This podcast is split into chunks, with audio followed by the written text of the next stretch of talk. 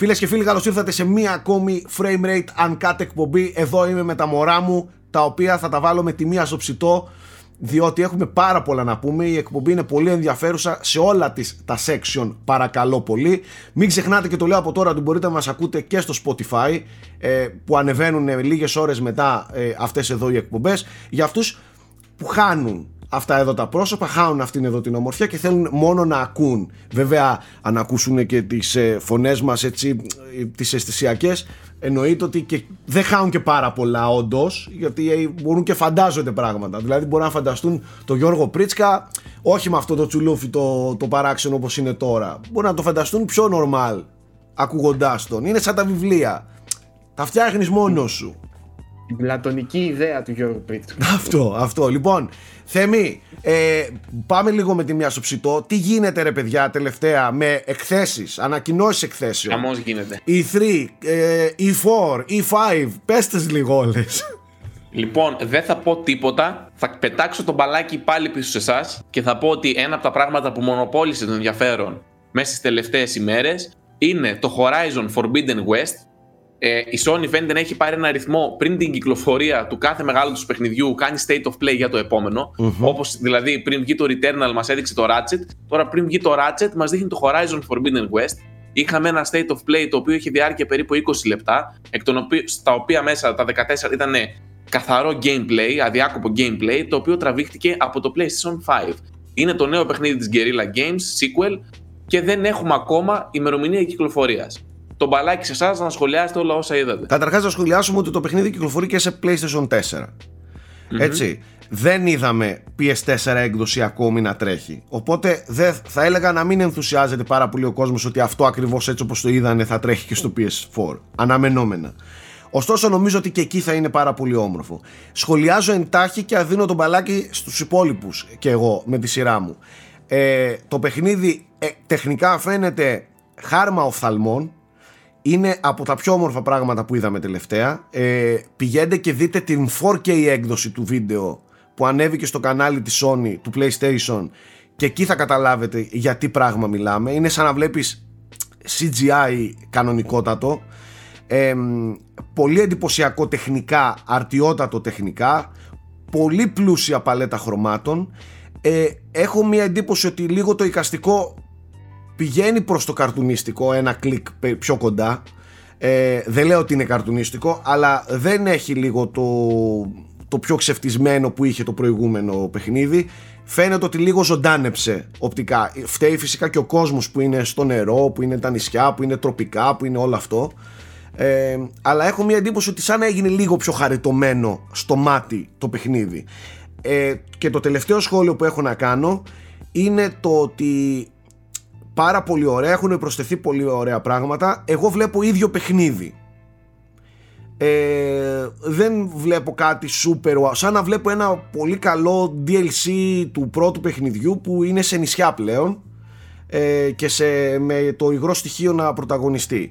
Ε, θα ήθελα να δω περισσότερα για να κρίνω για το αν αυτό το παιχνίδι έχει τόσο ενδιαφέρον ως sequel ε, ή όχι. Αυτή είναι η δικιά μου άποψη. Οι υπόλοιποι Γιώργιδες να μιλήσουν παρακαλώ Πες, πρόεδρε. Εγώ, ε, εμένα μου άρεσε πολύ. Ε, λίγο πολύ όπως το ανέμενα. Φυσικά είναι και το πρώτο βίντεο. Εννοείται υπάρχουν άλλα τόσα να δείξουν. Ε, με την παλέτσα θα συμφωνήσω. Είναι έτσι πιο ζωντανό, πιο ζωηρό. Αλλά Δε, αυτό δεν σας θύμισε λίγο το art direction της Naughty Dog; Ναι. Λίγο Uncharted; Ναι, ναι, ναι. Uncharted είναι αυτό το 1. πιο εύθυμο, το ευχάριστο. Uncharted Αλλά 1. Θεωρώ, Μμ. Θεωρώ σίγουρο όμως, όπως και στο πρώτο παιχνίδι, θα υπάρξουν και οι πιο ατμοσφαιρικές περιοχές, τα σκοτάδια, ξέρεις, ε, γιατί έχει και το σενάριο να το υποστηρίξει όλα αυτά. Να βάλω μια άνω τελεία εδώ ότι πριν ξεκινήσει το stream έδειχνε διάφορες περιοχές υπόλοιπες από το παιχνίδι. Ναι. Και είδαμε και χιόνια, είδαμε και άλλα σκηνικά. Δεν είχε Ε, μόνο ναι, νερά, ναι, εντάξει, δηλαδή. προφανώς θα- έχει, θα προφανώς έχει την θα ποικιλία γιατί του, ναι. Το Forbidden West λογικά είναι η δυτική περιοχή της, ε, της Αμερικής. Ε, Σαν Φρανσίσκο, Καλιφόρνια, εκεί.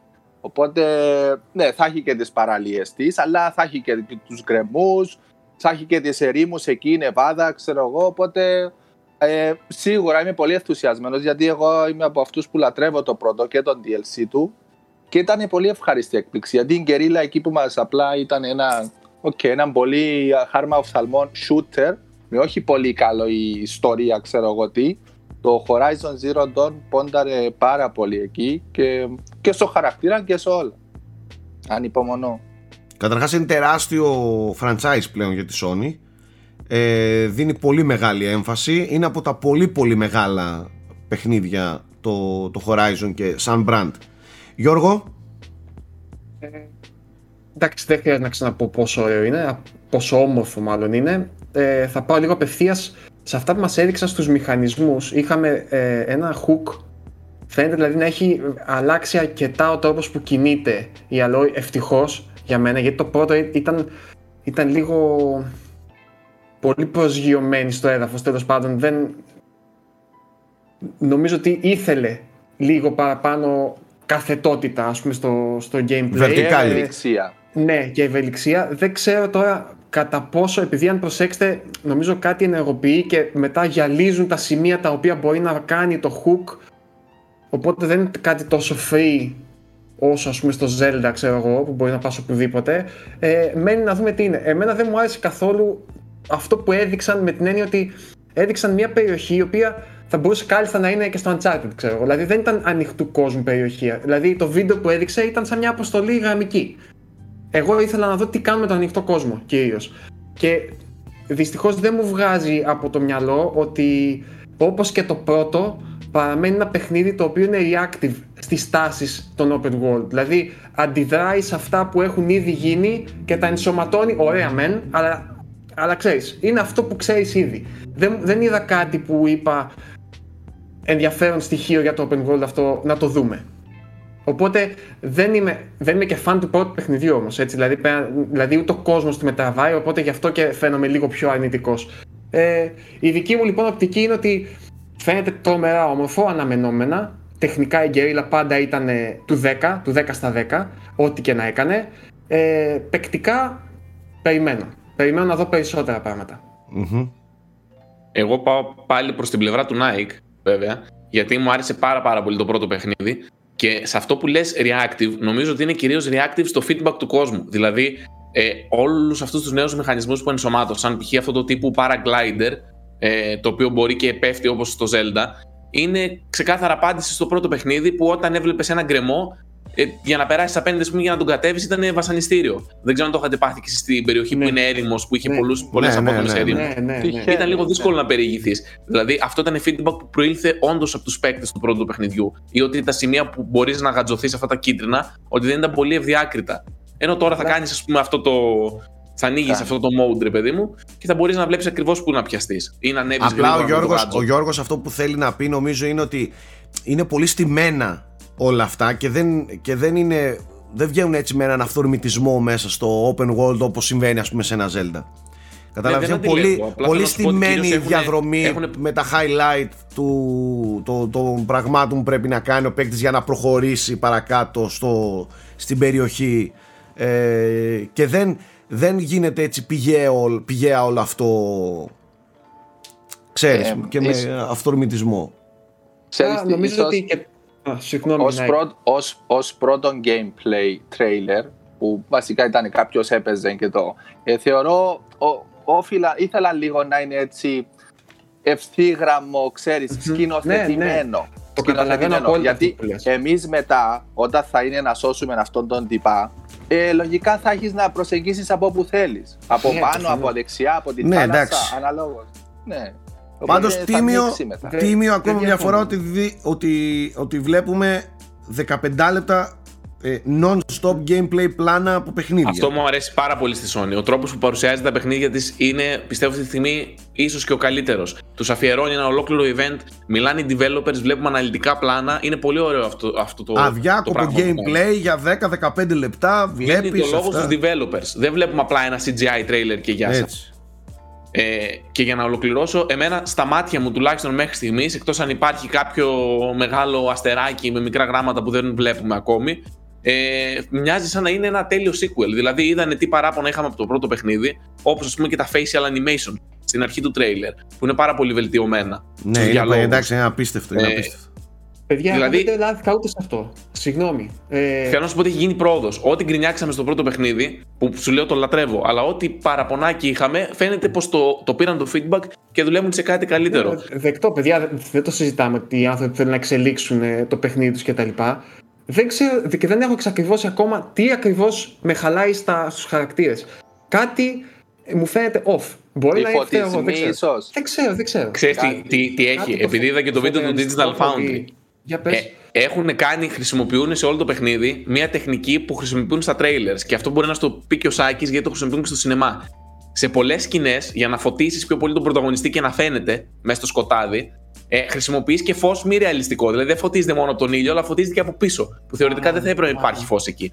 Και το κάνεις για να φαίνεται στη σκηνή που γυρνάς. Ναι, μπορεί, ε, μπορεί αυτό, να είναι και αυτό. Δεν ξέρω. Και, και πα, παρατηρήστε το και θα το δείτε ότι ισχύει. Έχει βάλει γκερίλα πρακτικά ένα φως γύρω-γύρω από το χαρακτήρα όλη την ώρα. Όπως ναι, το Dark Souls. Είναι λίγο παράξενα και... φωτισμένη. Μπράβο. Θα... Άμα δείτε τα μαλλιά της από πάνω είναι συνεχώς άσπρα. Λες και φωτίζονται ναι, συνεχώς. Είναι highlight για να, από το νερό. για να ξεχωρίζει από το background και να κάνει και ωραίο μπόκε πίσω. Ε, αυτό το χρησιμοποιούν πολλές, πο, πο, πολλές φορές στον κινηματογράφο. Ίσως και αυτό σου φαίνεται περίεργο Γιώργο, ότι είναι ναι, ε, μπορεί, φωτισμένοι λίγο υπερβολικά σαν να, είναι, σαν να είναι σε green screen η χαρακτήρας φαίνεται ναι, σε κάποια σημεία. Ναι. Αλλά είναι και επιλογή έτσι. Θέλει να ξεχωρίζει, θέλει, να, ναι, θέλει okay, στην, okay. στο κάθε πλάνο να είναι πιο έντονη η χαρακτήρας μέσα. Δεκτό. Και εντάξει, παιδιά, ξαναλέω, σχολιάζουμε ένα δεκάλεπτο βίντεο έτσι. Ό,τι και να λέμε είναι. Καλά, εγώ ξαναλέω πηγαίνετε δείτε σε 4K τηλεόραση το 4K gameplay. Ναι, ναι, δεν υπάρχει. Ναι, δεν σας λέω τίποτα άλλο. Δείτε εκεί και θα πέσουν τα σαγόνια σας με τη λεπτομέρεια και την καθαρότητα της εικόνας. Είναι σοκ. Εγώ περιμένω να δω πάντως και πώς θα εξελίξουν τον κόσμο. Γιατί είδαμε ότι για πρώτη φορά και οι υπόλοιποι ε, άνθρωποι που έχουν επιβιώσει έχουν τη δυνατότητα πλέον να κάνουν κατάληψη τα ρομπότ αυτά, αυτούς τους δεινοσαύρους. Ναι. Γι' αυτό είχαν αυτόν τον τύπο ελέφαντα που τον κουμάνταραν Μαμούθ, βασικά. Το μαμούθ, ό,τι ήταν. Ναι. Ε, οπότε αυτό ίσως δημιουργεί εντελώς, έναν εντελώς διαφορετικό κόσμο. Που ίσως να μην είναι τόσο πολύ εχθροί τα ρομπότ, αλλά οι άνθρωποι που τα χειρίζονται. Mm-hmm. Τους δίνει Πάντως... δυναμικές και στο σενάριο να τα αλλάξουν τα πράγματα. Για μένα το πιο ενδιαφέρον κομμάτι του πρώτου Horizon ήταν οι μάχες με τα μεγάλα ρομπότ. Που έπρεπε να σχεδιάσει, ναι. να βάλεις παγίδες, να χτίσεις μια στρατηγική. Εδώ, ας πούμε, το μεγάλο ρομπότ δεν είχε τέτοιο πράγμα. Ήταν πιο πολύ action, action εννοώ αντίδρασης πάλι. Δηλαδή έχετε επιτίθεση και πρέπει να αντιδράσει ναι. και είχε πατέντες ε, επίθεσης. Καλά, δεν ξέρω. Αυτό είναι ένα, ένα, ένα πράγμα είδαμε ναι, σήμερα. Ναι, εντάξει. Ναι, ξαναλέω. Αυτό που λέω τώρα είναι μόνο για αυτό που είδαμε. Μπορεί να μην είναι καθόλου αντιπροσωπευτικό όλο του παιχνιδιού ή να έχει ναι, τεράστια ποικιλία το παιχνίδι. Ναι, ναι, ναι. ναι. Τέλος πάντων, ανεξαρτήτως αν βγει πράγματι φέτος, μιλάμε για ένα τεράστιο παιχνίδι ε, αρχίζει και γεμίζει λίγο η χρονιά και μαζί με τα υπόλοιπα που είδαμε π.χ. έρχεται και το Dying Light, έρχεται το Far Cry 6 άμα βγει και το Halo φέτος, αρχίζει λίγο και γεμίζει το πρόγραμμα για το τέλος της χρονιάς. Και φαίνεται να έχουμε... Σκεφτείτε να μπορείς να καβαλήσεις ε, τον αντίστοιχο πτεροδάκτυλο. Ναι, σαν το Loft Wing στο Zelda. Και να, σκέφτου, και να είναι αυτό το fast travel. Και από ναι, πάνω. Να μπορείς και... να παίρνεις μεγάλα, μεγάλα ρομπότ, ε. θα είναι ωραίο. Ε, υπτάμενο, υπτάμενο ρομπότ. Υπτάμενο, ναι. ναι. Υπτάμενο. Εν τω μεταξύ, κάτι άλλο. Δεν είχε ε, όταν έμπαινε κάτω από το νερό αναπνοή, έτσι. Ε, μπορούσες να μείνεις στο θέλεις. Έχει αναπνευστήρα. Νομίζω, έχει αναπνευστήρα. Μάλιστα. Παρακάτω. Θέμη. Λοιπόν, το δεύτερο που το ανέφερα ήδη είναι το Dying Light 2. Μπαίνοντας σε περιθρή ρυθμού, σιγά σιγά κάποιες εταιρείες που λογικά δεν θα φιλοξενηθούν από κάποια μεγαλύτερη press conference ή δεν θα έχουν δικιά τους press conference, κάνανε κάποια events μέσα αυτές τις ημέρες, μεταξύ των οποίων είδαμε και το Dying Light 2, το οποίο πλέον δεν λέγεται Dying Light 2. Plot twist. δεν ξέρω αν το παρατηρήσατε αυτό. Άλλαξε όνομα το παιχνίδι. Dying Light 2 Stay Human λέγεται πλέον. OK. Okay άλλαξε το όνομά του. Η Techland λοιπόν, η οποία είναι γειτονάκια με την ε, CD Projekt και ελπίζουμε να μην μας κάνει κάτι αντίστοιχο. Έλα μου ρε, ε, γραφικοί όλοι, άντε τελειώνετε. Μας έδειξε ένα αναλυτικό gameplay. Είδαμε ε, τους μηχανισμούς του parkour, είδαμε πώς αλλάζει το παιχνίδι στη νύχτα. Ε, είδαμε για το σύστημα των αποφάσεων και το πώς θα αλλάζει ο κόσμος. Γενικά, μετά από πάρα πολύ καιρό, είχαν αρκετά χρόνια που δεν μιλούσαν για το παιχνίδι, νομίζω από το 2018 ή το 2019. Ε, Επιτέλους έσπασαν τη σιωπή τους. Μιλήσα ναι, και, στη, και, και με μεγάλη παρουσίαση και στην Gamescom είχε μεγάλη παρουσία με τεράστιο περίπτερο ε, απλά... Αλλά μετά έλαβε και μια καθυστέρηση και δεν είχαν ξαναμιλήσει. Τώρα πλέον θα έχουμε μηνιαία events και που θα αναλύουν σιγά σιγά το παιχνίδι. Και μάθαμε και την ημερομηνία κυκλοφορίας του επιτέλους. Κυκλοφορεί 7 Δεκεμβρίου, το τέλος της χρονιάς, για όλες τις κονσόλες. Είναι cross-gen το παιχνίδι, PS4, PS5, τα Xbox One και Series X. Και PC έτσι. Ε, αν δεν κάνω λάθος, αυτοί έπαθαν και ζημιά με τον Chris Avellon, ο οποίος έγραφε το παιχνίδι και μετά από ένα σημείο, όταν ξέσπασαν οι κατηγορίες εναντίον του κτλ., ε, ε, έλυσαν τη συνεργασία τους δεν ξέρω ποιος συνεχίζει και τι ακριβώς συνέβη, αν και πόσο επηρέασε αυτό ας πούμε, το, το παιχνίδι το ίδιο. Μα φαίνεται ναι, σίγουρα είχε... ότι έχει επηρεαστεί. Είτε από αυτό ναι. είτε από την πανδημία σίγουρα επηρεάστηκε. Ναι, από κάτι. Καλές αποχωρήσεις. Ναι, εξαφανίστηκε. Και είχε ναι. και αποχωρήσεις. Γενικά είχε θέματα. Πέρασε κύματα γενικότερα η παραγωγή. Α ελπίσουμε να είναι αυτό που φαίνεται ότι να είναι ένα πολύ ενδιαφέρον ναι. παιχνίδι με παρέα να το παίξεις. Και να... Ναι, ναι, ναι. ναι. Ε, και αν, αν θυμάστε, είχε πρωτοεμφανιστεί ας πούμε, πριν δύο χρόνια σε εκείνη την ηθή πολύ φιλόδοξο. Ναι, ναι, ναι. Πολύ φιλόδοξο. Φαίνεται μεγάλη παραγωγή καταρχάς. Πολύ μεγάλη ναι. παραγωγή. Δεν είναι απλά ναι. ένα, ένα ακόμη τέτοιο στυλ παιχνίδι. Ε, φαίνεται πολύ μεγάλη παραγωγή. Για να δούμε αν θα το καταφέρουν. Παρακάτω, Θέμη.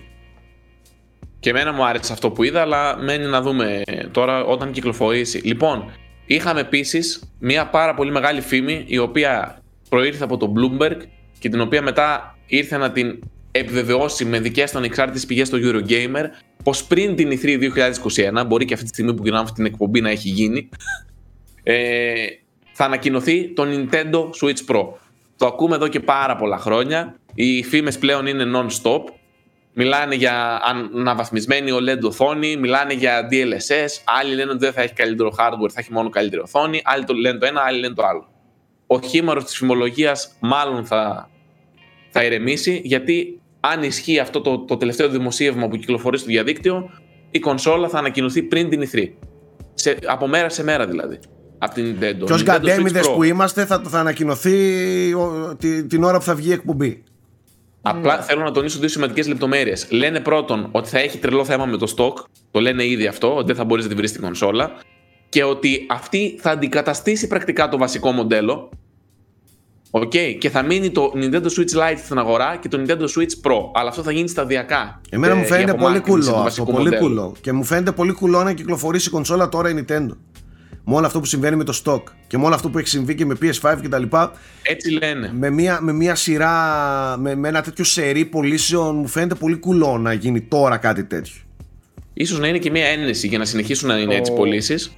Πάντως η λογική Σάκη, εγώ πιστεύω ότι Nintendo δεν θα ήθελε να το ανακοινώσει τώρα, ακόμα και αν ετοιμάζει, ε, είναι ότι έτσι λένε δηλαδή, ότι επειδή υπάρχουν πολλοί, πολλά third parties που θέλουν να ανακοινώσουν τίτλους για το Switch, που είναι όμως για το Pro, ε, δεν μπορούν να το αφήσουν για την E3. Που στην E3 μάλλον θα δούμε τίτλους για το Pro. Κατάλαβες; Α, OK, okay, κατάλαβα τι λες. Είναι αναγκαστικά κατάλαβα για να μην ανακοινωθεί εμμέσως. σω ανακοινωθεί απλά σαν ότι. Ναι, ναι. ναι. Ε, και εμένα μου φαίνεται περίεργο. Ε, τώρα και έχει και μια άλλη συνέπεια αυτό, παιδιά. Το ότι η press conference ή το Nintendo Direct, για να είμαστε πιο σωστοί, που κάνει η, εταιρεία για την E3, θα είναι αφιερωμένο μόνο στα παιχνίδια, έτσι. Αυτή την κονσόλα θα την έχουν δείξει από πριν. Που να μπει περισσότερος χρόνος για Metroid και Breath of the Wild 2. Κοίταμε, κοίταμε. Ναι, ναι. Metroid. Σε τρώει το κόλο σου. Το είπε. Metroid σε τρώει. Το είπε το λογοπαίγνιο. Σε τρώει. Τέλος πάντων. Θα το συζητήσουμε και το Switch Pro όταν έρθει η ώρα του. Στο άλλο το στρατόπεδο ε... τι έχουμε; Έχουμε ανακοινώσεις για μεγάλα show με. Έβγαλε μπράτσα ο, ο κύριος εκεί απέναντι. Ε, έβγαλε τα μπράτσα και τις μπαζούκες έξω και λέει θα κάνουμε Bethesda show του τύπου... Θα κάνουμε Xbox και Bethesda show. Ε, ναι, η, δηλαδή... η οποία Bethesda παραδοσιακά τόσα χρόνια είχε συνέντευξη είχε μεγάλη συνέντευξη ε, δική της. Πλέον μετά την ε, εξαγορά από τη Microsoft ενσωματώθηκε στο Xbox και θα κάνουν μαζί ένα κοινό θα show. Θα φέρει τα big ga, τα μεγάλα τα γκάνια. 13 Ιουνίου είναι ε, το show και τι ώρα δεν έχω ώρα τώρα. Κυριακή. Στις 8, ε, ε, Κυριακή 13 Ιουνίου στις 8 ε, το απόγευμα. Για να μπαίνουμε λίγο σε E3 mode, για να μπαίνουμε λίγο. Παιδιά, δεν ξέρω αν έχετε δει. Δεν βγαίνει το Ratchet. Θα παίζω αυτό και θα το κλείσω για να δούμε την E3. Ναι. Το αστείο ποιο είναι, ότι ανακοινώνει το Xbox την press conference και πάει και τουιτάρει E3 ε, συντονιστείτε στο show του Xbox που θα γίνει στην E3 2021. Πάει μετά από λίγο και το Summer Game Fest του Geoff Keighley, συντονιστείτε στο show του Xbox που θα γίνει στο Summer Game Fest. What the fuck; Πώς γίνεται είναι το αυτό; show τελικά; Ε, είναι ματριόσκα. Ακριβώς. Φέτος έχει γίνει λίγο ένα ψιλομπάχαλο. Τους Πρακτικά έχει ο Geoff διαλύσει Keighley Με το γενικά, Summer ναι, ναι, Game ναι. Fest θέλει να τα σκεπάσει όλα. Θέλει να πει ότι και οι 3 είναι μέσα στο Summer Game Fest και όλα τα υπόλοιπα είναι μέσα στο Summer Game Fest. Πρακτικά. Αυτό μας Για λέει. Να παίζονται, να παίζονται τρελά παιχνίδια από πίσω έτσι με το πώς και τι θα πλασαριστεί ως τι. Πάντως σήμερα έβλεπα θέμη μια εικόνα που από την E3 την ίδια που είχε τους βασικούς sponsors και είχε Microsoft Nintendo ως pinnacle ε, sponsor, δηλαδή α- ανώτερο, επι- του ανώτατου επίπεδου ας πούμε sponsor της E3. Τώρα τι να πω. Μα άμα απομακρυνθεί η Nintendo και η Microsoft, ε, τι θα βλέπουμε Ναι, ναι, μετά ναι, στην E3. Ναι, ναι. Εν τω μεταξύ σε αυτό το show του, του Kili θα είναι και η Sony. Σε αυτό το show θα είναι και η Sony. Ε, Υπήρχε κάτι- λογότυπο PlayStation εκεί πέρα, ναι. Το είδαμε. Μπράβο. Ναι. Έχει, αλλά αυτό είναι για το Summer Game Fest γενικά ή για το show. Αυτά Για τα το λογότυπα. Summer. Περίμενε. Το, σ- άκου να δεις τώρα, ποιο είναι το μπέρδεμα. Το Summer Game Fest είναι ένα πράγμα το οποίο ξεκινάει τώρα Ναι, στις σαν 10 πέρυσι. Ιουνίου. Θα τελειώσει Σεπτέμβρη, ξέρω. Το οποίο στις 10 Ιουνίου θα έχει ένα ειδικό show έναρξης που θα έχει και live μουσική κτλ. κτλ. Ναι, ναι. Αλλά αυτό το πράγμα δεν θα, θα ξεκινήσει τότε και θα τελειώσει τον Αύγουστο με το show που θα κάνει πάλι ο Τζέοφ ε, στην Gamescom. Καταλαβες. Οκ. Ναι. Οπότε κρατάει όλο το καλοκαίρι. Οπότε αυτό σημαίνει ότι η Sony θα έχει το event της κάπου μέσα στο Summer Game Fest. Α, κάπου οκ. μέσα Ναι, στο εντάξει, καλοκαίρι. αυτό, αυτό να ξεχωρίσουμε. Δεν είναι, ναι, ένα, αυτό δεν ήθελα είναι να μια ρυθμίσουμε. E3 το, το Game Fest. Ναι, είναι σαν ναι. ένα σύνολο από μικρά ή παύλα μεγάλα shows που θα διεξαχθούν σε όλη τη διάρκεια του καλοκαιριού. Μάλιστα. Και φέτος έχει πει ότι δεν θα το κάνει και από το σπίτι του, έτσι. Ότι θα έχει λίγο πιο μεγάλη παραγωγή και ότι θα πάει σε κάποιο πλατό ε, τουλάχιστον για το αρχικό show. Δεν θα είναι δηλαδή. Πέρυσι απλά άνοιγε την κάμερα και από το σπίτι του έδειχνε. Ναι, εντάξει. Δεν είναι Γενικά ακριβώς πέρυσι έτσι, ήταν αλλά λίγο- ναι, εντάξει. Οπότε ναι, δεν ξέρω αν θέλετε να κάνουμε προβλέψεις και τα λοιπά για το, για το Xbox και Bethesda Showcase. Πάντως, Εγώ- αν κοιτάτε στο Twitter ε, τι γίνεται με το Starfield, θα σας πιάσει παστικό γέλιο. Δεν ξέρω τι θα έχει φαγωθεί ο κόσμος με ένα παιχνίδι το οποίο δεν ξέρουμε απολύτως τίποτα, αλλά οκ. Ε, το Ε, Starfield, νομίζω το, το tease που κάνουν είναι ξεκάθαρο με την εικόνα. Μπράβο, που η εικόνα κάνουν. αυτή, ο πλανήτης που δείχνει που έχει πάνω Ε, με ναι. τους χαρακτήρες του Halo, είναι ο πλανήτης που είχαμε δει στο πρώτο τρέιλερ του Starfield. Οπότε πρακτικά επιβεβαιώνεται ότι θα δούμε στο show αυτό ε, Starfield και Halo Infinite. Τώρα τι υπόλοιπο θα δούμε δεν, ξε- δεν ξέρουμε. Ακούγονται είμαι το- πολλά. Deathloop. Σκεφτείτε λίγο σας παρακαλώ Σκεφτείτε λίγο Περίμενε λίγο να σας πω λίγο κάτι Σκεφτείτε σας παρακαλώ Πώς θα βαράνε οι καρδιές τους Όταν δείχνουν το Halo Infinite Στον κόσμο Πω, πω. Και Πω, πω. Ιδίως Οι πραγματικά άνθρωποι που δουλεύουν έτσι, που Ε, έχουν βέβαια, δουλέψει στο παιχνίδι. για αυτούς Πω, πω. Πώς θα κοιτάνε στα μάτια το κοινό του τύπου Να πάρουν feedback Μμ, μμ, μμ. Τους αρέσει, τους Δεν θα αρέσει κοιμηθούν. Το προηγούμενο βράδυ δεν Φίλε, είναι με αυτό που έχουν κάνει όμως τώρα, με τον τρόπο που το έδειξαν, τις προκαλούν τις συγκρίσεις. Γιατί ο κόσμος τώρα δεν θα κοιτάει το παιχνίδι. Το μόνο που θα κοιτάει είναι να δει πόσο καλύτερα έγιναν τα γραφικά. Δηλαδή η Θελέστα και η Παθέστα. Έβαλαν τα, μάτια, τα χέρια τους και έβαλαν τα μάτια τους. Εντάξει, οκ Δηλαδή Ε, όλοι τώρα φέτο αυτό θα κοιτάνε. Πού είναι ο Εγώ Craig πάντως και πού είναι τα πιστεύω, γραφικά και πού είναι. εγώ πάντως πιστεύω ότι στο show της Microsoft με την Bethesda θα σκάσει μια απίστευτα τεράστια βόμβα. Skyrim, Fallout. Δεν ξέρω, δεν μπορώ να πω Skyrim, τίποτα. ε, το Elder Scrolls αργεί. Elder Δεν ξέρω, δεν αργεί μπορώ να πάρα πω πολύ. τίποτα. Απλά θα σκάσει μια πολύ μεγάλη είναι. βόμβα σε αυτό το show. Μπορώ να σας πω τι ακούγεται γενικά αν θέλετε να το Όχι, συζητήσουμε όχι. αυτό. Απλά έχω και άλλες Λέω- ειδήσεις. Λέω να το κάνουμε την επόμενη εβδομάδα αυτό. Ναι. Που θα είναι Ναι. δύο μέρες πριν την E3. Ναι, Τέλος πάντων να, να τα πούμε όλα εκεί πέρα. Να είναι Συμφωνώ, μόνο για E3 συμφωνώ, η επόμενη συμφωνώ. εκπομπή. Ωραία. Ε, Θα σας πω και κάτι άλλο όμως στο Summer Game Fest. Υπήρχε και ένα λογότυπο το οποίο ήταν της Valve. Η οποία Valve ακούγεται ότι φτιάχνει δικό, δικιά της Half-Life 3! κονσόλα. Όχι. Δικιά της κονσόλα. Half-Life 3 θεωρητικά έφτιαξε με κατά κάποιο τρόπο. Ναι. Ακούσατε τι λέω, ρε. Η Valve φτιάχνει νέα κονσόλα, έτσι λένε. Η οποία θα είναι τύπου Switch. Θα είναι δηλαδή φορητό gaming PC, το οποίο θα έχει Linux. Ίσως να είναι, λένε, αρκετά δυνατότερο από το Switch. Δεν ξέρω αν μιλάνε για το Switch Pro ή για το απλό. Ε, το οποίο μάλλον θα το δούμε το καλοκαίρι και ενδέχεται να κυκλοφορήσει και μέχρι το τέλος της χρονιάς. Πρόκειται για ένα αποκλειστικό ρεπορτάζ που ήρθε από το Ars Technica, το οποίο στον χώρο του PC είναι site το οποίο έχει σεβασμό στο χώρο, δεν είναι ό,τι και ό,τι. Μμμ. Ε, οπότε δεν πέρασε στον Ντούκου το δημοσίευμα αυτό και όντως μπορεί να δούμε κονσόλα από τη Valve. Κοίτα, δεδομένου ότι τα handheld PCs αυτή τη στιγμή είναι πολύ δημοφιλή και αρχίζουν και εμφανίζονται πολλές ιδέες από Kickstarter ε, και άλλες εταιρείες που σιγά σιγά αρχίζουν και το ψάχνουν. Το Switch έχει αναστατώσει πολύ τα νερά αυτά του υβριδικού gaming και του ξέρεις που μπορώ να το συνδέσω και να παίξω στην τηλεόραση και στα χέρια μου ε, δεν μου φαίνεται παράξενο η Valve με όλο αυτό που έχει συμβεί με το Steam και με όλη αυτή την αυτοκρατορία που έχει χτίσει με το Steam να, να επενδύσει σε μια τέτοια ε, ιδέα. Ε, δεν θα έλεγα καθόλου όχι να έχω όλη τη Steam Library φορητά στο χέρι. Με έναν και άλλον τρόπο μπορείς να το έχεις ήδη. Με, υπάρχουν τρόποι αλλά όχι έτσι. Κάτι πιο στημένο πιο πιο official εξειδικευμένο. Πιο, πιο εξειδικευμένο εγώ δεν θα έλεγα καθόλου όχι παιδιά τώρα το πόσο κοστίζει ένα τέτοιο πράγμα δεν ξέρω αν μιλάμε για και, και την, την τέτοια του ποντικού πώς θα εξομοιώσει το ποντίκι ας πούμε έχει touchscreen καταρχήν και στην τηλεόραση pointer Καταρχάς, τα περισσότερα παιχνίδια υποστηρίζουν χειριστήριο. Κοίταξε, Γιώργο, τα περισσότερα, τα περισσότερα, όχι όλα. Τα περισσότερα παιχνίδια, το 99% υποστηρίζει κανονικότατα ναι, okay. το controller. Παίζει να μην υποστηρίζει, ας πούμε, ότι είναι ε, μόνο Τώρα, ναι, αν υπάρχουν κανένα δυο point and click που δεν μπορούν να χρησιμοποιηθούν με touch και τα ναι, λοιπά. strategy και τέτοια εγώ σκέφτομαι. Ίσως να μην ανοίγουν, ναι. Εντάξει, δεν θα παίξει και Microsoft Flight Simulator στο, στο φορητό, αλλά για την πλειοψηφία των παιχνιδιών θα είναι μια χαρά, υποθέτω. Άλλωστε ναι, δεν ναι, νομίζω ότι θα είναι, ξέρεις, ε, θα έχει ένα marketing ύφος του τύπου παίξτε όλα τα παιχνίδια του Steam 100% ό,τι κυκλοφορεί πλέον θα παίζεται και εδώ. Στο χέρι, ναι, ναι. ναι. Πάντως λένε, η Valve έχουμε δει ότι πειραματίζεται πολλές φορές με hardware, όπως είχε γίνει κάποτε με τα Steam Consoles, αν θυμάστε. Steam Boxes, ναι. πώς λεγόντουσαν. Ναι, ναι, και, και, τώρα με το VR που έχει φτιάξει, έτσι, που είναι ένα από τα καλύτερα της αγοράς στο Index. Οπότε δεν είναι άγνωση στο κομμάτι του hardware. Αυτό που έλεγε το ρεπορτάζ είναι ότι τουλάχιστον αυτή τη στιγμή σίγουρα γίνονται δοκιμές και πειράματα ε, με το hardware, ας πούμε, αυτό που ετοιμάζει. Τώρα το αν θα δει ποτέ το φως της ημέρας, δεν ξέρουμε. Valve είναι αυτή. Εντάξει, έχει και το Steam Link. Γενικά έχει ένα store με hardware που, ε, που γίνεται ανάρπαστο γενικότερα.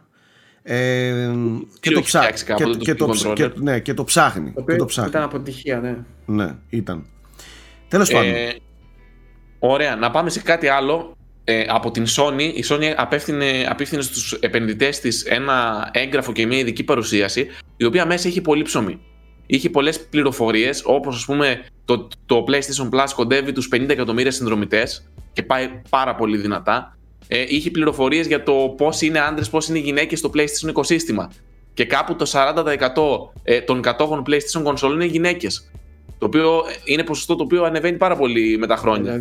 2% ναι. Φανταστικό που κάποτε το νούμερο. ένα, στη βιομηχανία ένας τέτοιος ότι οι γυναίκες δεν παίζουν καθόλου video games. Όχι, όχι. Το νούμερο, το ποσοστό είναι τεράστιο. Ναι, και μέσα από αυτό λοιπόν, μάλλον άθελά της ε, η Sony μας έδειξε και το επόμενο παιχνίδι της, το οποίο θα έρθει στο PC, που δεν ξέρω αν είχαμε συζητήσει μεταξύ Έχει ανοίξει η εταιρεία και ειδική κατηγορία μέσα στο Steam που θα φιλοξενεί όλα τα παιχνίδια της, το οποίο είναι το Uncharted 4 είχε σε μια λεζάντα ε, τη παρουσίαση προς τους επενδυτές, έλεγε παιχνίδια που θα έρθουν στο μέλλον στο PC ε, και είχε Days Gone, το οποίο νομίζω κυκλοφόρησε κιόλας. Ναι, κυκλοφόρησε. Και είχε και κάτω και το Uncharted. Και γενικά όλη αυτή η σελίδα ε, της παρουσίασης απευθυνόταν στους τρόπους που θέλει το PlayStation να επεκτείνει την παρουσία του ε, και τα IP του γενικά. Δηλαδή είχε mobile games, είχε τις ταινίες που ετοιμάζει. Ε, θέλει γενικά η εταιρεία να εξαπλώσει λίγο Εγώ το εύρος. Τι είδα Θέμη, πλέον και στα τέτοια τους αυτά της παρουσιάσης της είναι το PlayStation brand και μετά δίπλα είχε consoles, mobile, δηλαδή πάει να γίνει πάλι και αυτό PlayStation brand και από εκεί και πέρα όπως και η Microsoft, ας πούμε, όπως και οι υπόλοιποι να έχει σημεία εισόδου και που να συνεργάζονται και να λειτουργούν ας πούμε το ένα να δίνει το φύ στο άλλο, ας πούμε, κάπως έτσι να, να, να ευλογήσουμε και λίγο τα γένια μας και να πούμε ότι όσοι παρακολουθούν frame rate και, ναι, και, και βλέπανε και τις ματιές που κάναμε για κάποιες ανακοινώσεις επί και ακόμα δεν τελειώσαμε ε, να πω ότι άμα ισχύει είναι χοντρή ανακοίνωση έτσι, δηλαδή είναι, είναι Naughty Dog που έρχεται είναι. πλέον. Παίζει να είναι από τα πρώτα παιχνίδια της μετά The Last of Us, όχι το πρώτο βασικά, τι λέω. Ε, Naughty Dog που έρχεται στο PC, είχε πολύ καιρό να βγάλει κάτι. Δεν νομι... Έχει, έχουν βγει τα πρώτα crash ή κάτι, δεν νομίζω. Θα το ψάξω τώρα για να μην λέω και βλακίες. Τέλος πάντων. Οι PC gamers θα δουν, θα δουν Naughty Dog. Να δούνε γενικότερα gaming παντού. Μη μασάτε καθόλου. Δεν υπάρχει λόγος. Τώρα το τι θα κάνουν μεταξύ τους και πώς θα πουλήσει ο καθένας αποκλειστικότητα ε, ας, ας τραβήξουν τα μαλλιά τους. Η ουσία είναι... Ναι. Από, την ίδια ανακοίνω, από την ίδια παρουσίαση και άλλα. Έχει βγάλει παλιά παιχνίδια στο Apple 2 η Naughty Dog και έχει βγάλει μέχρι και σε Sega Mega Drive. Ναι, το 1991. Ναι, εννοείται. Κάποτε τη, της Sega ήταν ρε, κοινότητο κάποτε. Καλά, εννοείται. Όλοι ήταν της Sega, απλά δεν το ξέρανε. Όλο το gaming είναι τη Sega. Σας πηγαίναμε, σας πηγαίναμε τρένο χρόνια τώρα. Μην κοιτάς τώρα που έχουμε χαλαρώσει. Ε, θα αθούμε κάποια στιγμή στο προσκήνιο. Δεν χαλαρώνεται καθόλου, φίλοι, γιατί η Sega στις 27 Μαου είχε event και μας έδειξε κάποια remasters, remakes τέλος πάντων. Okay, Εντάξει, αυτά δεν είναι τίποτα. Αν δεις τι ετοιμάζουμε, να πάθεις σόκα. Και είπαν ότι ετοιμάζουν μεγάλο Sonic παιχνίδι για το 2022. Εντάξει τώρα, τι συζητάμε. Κάτσε ακόμα δεν είδατε τίποτα. Ερχόμαστε. Μεσή. Θα δείτε τι έχετε να, να πάθετε εσείς τώρα. Κρυφτείτε. Κρυφτείτε. Ξαναξυπνάει το, ο, ο μπλε γίγαντας. Το, το, το μπλε κτίνος. Έρχεται. Λοιπόν, δύο θεματάκια έχω ακόμα να πω πάνω στις καρτέλες μου. Mm-hmm. Θέλω να σας πω για το Cyberpunk ότι το παιχνίδι άλλαξε επικεφαλή ανάπτυξης, άλλαξε ο director του, παρόλο που έχει κυκλοφορήσει. Ναι. Θα ξαναβγεί. Ε, δεν ξέρω τι θα κάνει, άλλαξε ο director του. Νομίζω είναι η πρώτη φορά στα χρονικά, τουλάχιστον από όσα παρακολουθώ εγώ, που αλλάζει ο director μετά την κυκλοφορία. Και επίσης δήλωσε η CD Projekt ότι δεν έχει την παραμικρή ιδέα το πότε θα επιστρέψει το παιχνίδι στο PlayStation Store. Είναι, λέει, απόφαση της Sony. Κοίτα, παιδιά, κοιτάξτε, κοιτάξτε. Θα πω μια λέξη και προχωράμε στο επόμενο. Εντάξει. Τραγωδία. Πάμε παρακάτω. στο επόμενο, επόμενο, επόμενο θέμα. Πάμε. Λοιπόν, ανακοινώθηκαν ημερομηνίες για τα καινούργια Pokémon του Switch. Τα οποία ε, Brilliant Diamond και Shining Pearl 19 Νοεμβρίου και το μεγάλο, ε, τουλάχιστον στα δικά μου μάτια, το Legends ε, Arceus, δεν... Seus, τέλος πάντων όπως λέγεται, στις 28 ιανουαριου Ε, οπότε έχει πράγμα το Switch και είδαμε και ένα demo από την Unreal Engine 5, η οποία ρίχνει πάλι σαγόνια και είναι πλέον διαθέσιμη σε δοκιμαστική μορφή για τους developers. Εντάξει, σοκαριστικό το, το βίντεο το είδα, σοκαριστικό αυτό το πράγμα. Ε, απίστευτη η τεχνολογία και δεν ξέρω, μακάρι να το δούμε έτσι όπως το βλέπουμε σε παιχνίδια σε λίγο καιρό. Και κάτι ακόμα, Θέμη. Είχαμε και Dragon Quest 35 χρόνων. Πιστεύω είναι μεγάλη η ανακοίνωση ναι. για, και για τους fans και γενικά είναι μια σειρά που ναι. ναι, αναπτύσσεται πολύ και στην Δύση πλέον. Είχαμε ανακοίνωση του 12 μόνο με ένα ε, logo προς το παρόν. Είπαμε ότι θα είναι έτσι λίγο πιο όριμο για πιο όριμο κοινό. Θα δούμε. Πάμε λίγο να, να κουβεντιάσουμε ε, για τα παιχνίδια που είδαμε ε, αυτήν εδώ την περίοδο. Καταρχάς έχουμε παίξει και παίζουμε πράγματα τα οποία δεν μπορούμε να μιλήσουμε. Ένα αυτό. Ε, δεύτερο, ε, έχουμε δει και έχουμε παίξει παιχνίδια για τα οποία έχετε δει ήδη previews ή θα δείτε previews ε, σύντομα σε αυτό εδώ το κανάλι και φυσικά στο unboxholics.com Θέλω να ξεκινήσουμε με μια πολύ μεγάλη κυκλοφορία που εχθές έγινε και λίγο πάταγος, εχθές για εμάς που γυρίζουμε τώρα το βίντεο, που αφορά στο Far Cry 6 που είχαμε μια έτσι, ε, πρόσκληση από την ε, Ubisoft να το παρακολουθήσουμε και ο Θέμης ήταν αυτός που μπήκε, είδε ε, και κάναμε και ένα σχετικό βιντεάκι να πάτε να το δείτε είναι ακριβώς το προηγούμενο βίντεο στο Inferno Braveheart ε, Θέμη μίλα μας λίγο μην ξεγυμνώνεσαι Inferno Braveheart εδώ. Ε, βάρ το εδώ, βάρ την εδώ να σε δω με μουσια. Την μπλούζα μου. Ναι. Α, Α υπέροχος είσαι. Να το τέλειος. Ε, μίλα μας λίγο για το Far Cry 6 το οποίο ανακοινώθηκε χθες ότι θα κυκλοφορήσει τον ε, Οκτώβριο του 2021 Στε, σε, αν ναι, κάνω, αν Οκτώβριο, ναι, Οκτώβριο του 21. Οκτώβριο του 21. Μίλα μας λίγο για το παιχνίδι. Πολύ εντάξει, λοιπόν, γιατί υπάρχει ένα 13 λεπτό βίντεο που τα λέμε αναλυτικά. Τα, αναλυτικά τα είδαμε. Εγώ θα πω πάρα πολύ πολύ συνοπτικά αυτό που είπα και στο βίντεο. Ότι δεν φαίνεται ένα παιχνίδι το οποίο θα κάνει την επανάσταση. δεν είναι το Breath of the Wild, το Open World. Είναι Far Cry, είναι sequel, το οποίο είναι διαβασμένο στο τι αρέσει και στο τι όχι στον κόσμο και έτσι φέρνει έναν κακό ο οποίος έχει τις πλάτες ενός, ενός πολύ μεγάλου ηθοποιού και έχει τα φόντα ε, να πάει μαζί με τον Βάς ε, στο πάνθεον των κακών του Far Cry.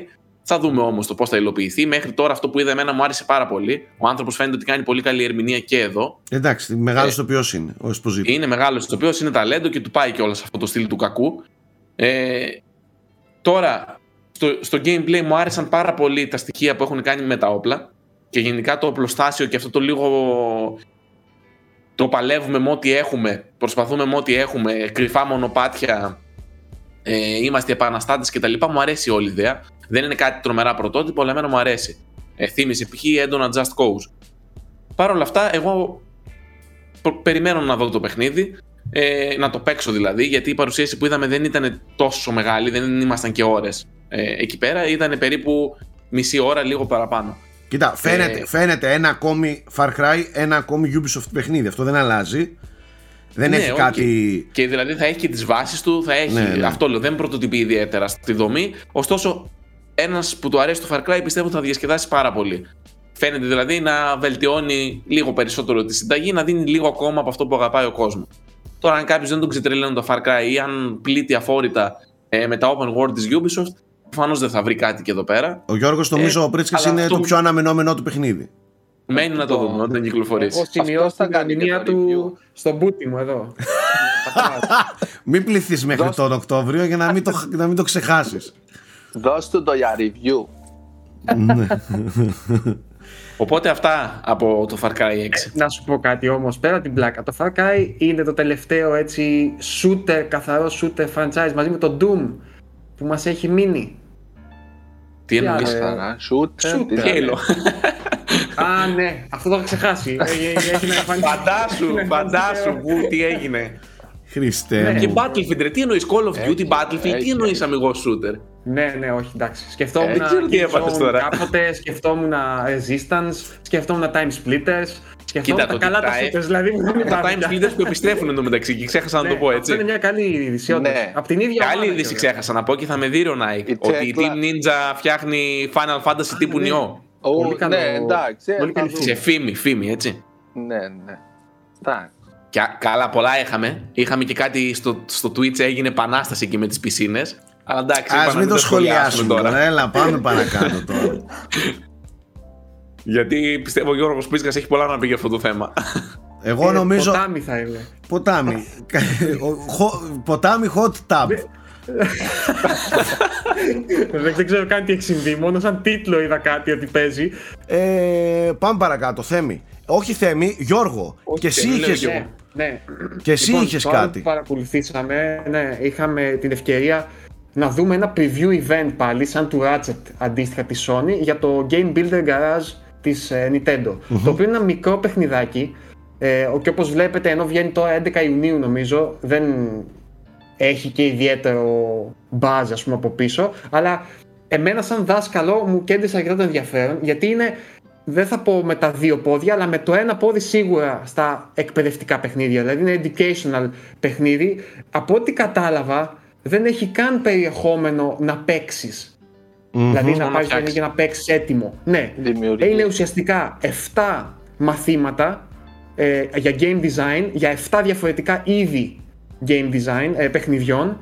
Και είναι δοσμένο με ένα πολύ ωραίο τρόπο, πολύ Nintendo τρόπο. Ε, το κάθε, η κάθε λειτουργία ας πούμε, του κάθε παιχνιδιού είναι ένας χαρακτήρας. Και αυτός ο χαρακτήρας σιγά σιγά σου μαθαίνει ε, τις θεμελιώδες ας πούμε αξίες ε, του game design. Δηλαδή τη, τη, τη θεμελιώδη λογική πίσω από το game design.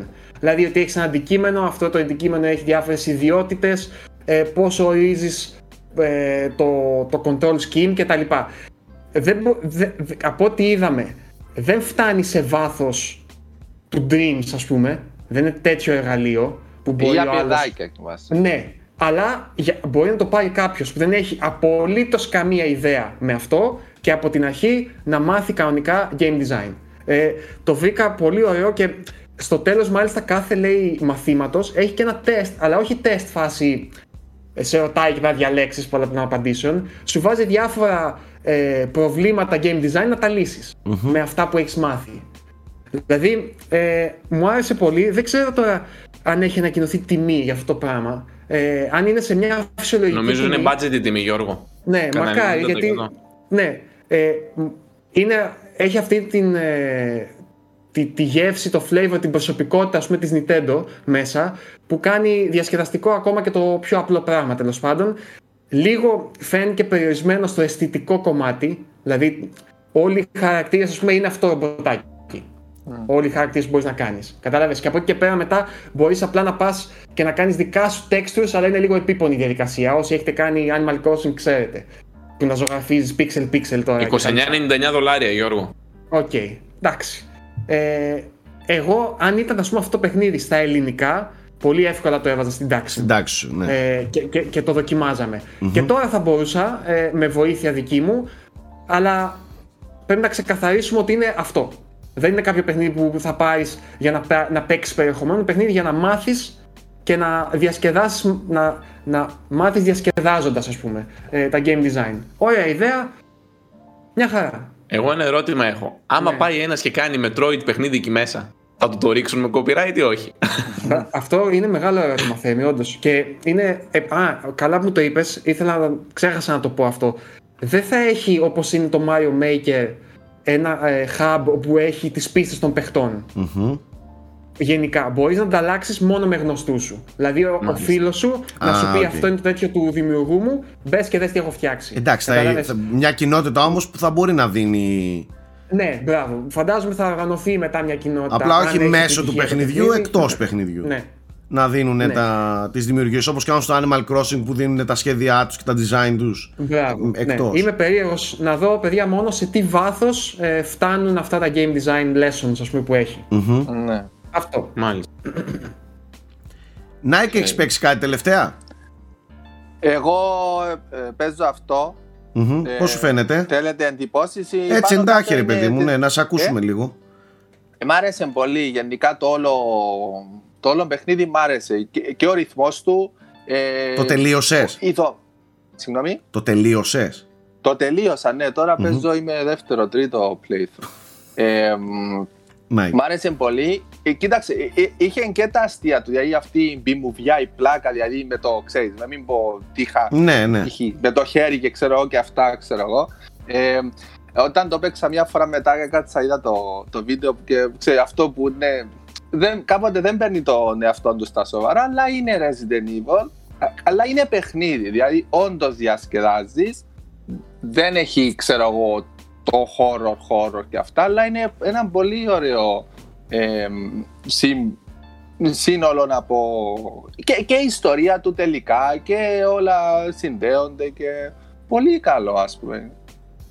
Ε, και εντάξει έπαιξα και το επειδή βγαίνει σε μια εβδομάδα ε, το, η σειρά Sniper ε, Ghost Warrior έπαιξα το Contracts που είναι το προηγούμενο παιχνίδι της σειράς ε, εντάξει, δεν είναι και ξέρω εγώ τι, δεν ξεχωρίζει σε κάτι, αλλά αυτοί που γουστάρουν τα sniping παιχνίδια. Γιώργο, ναι. Stop, θα σε διακόψω εδώ. Εγώ δεν έχω παίξει ποτέ στη ζωή μου Sniper Elite, πώς λέγονται τα παιχνίδια; Είναι δύο, Sniper Elite, Sniper Elite και ναι. Sniper Ghost Warrior. OK, okay. θέλω να μου πεις με δύο λόγια τι κάνεις αυτό το παιχνίδι; Απλά έχεις στόχους και πρέπει να τους. Είναι σαν Hitman π.χ. Απλά ναι. είναι first person shooter, αλλά ναι. επειδή κυρίως είσαι sniper, οπότε οι αποστολές σου έχουν να κάνουν με sniping και ε, ο sniper έχει και το αντίστοιχο stealth.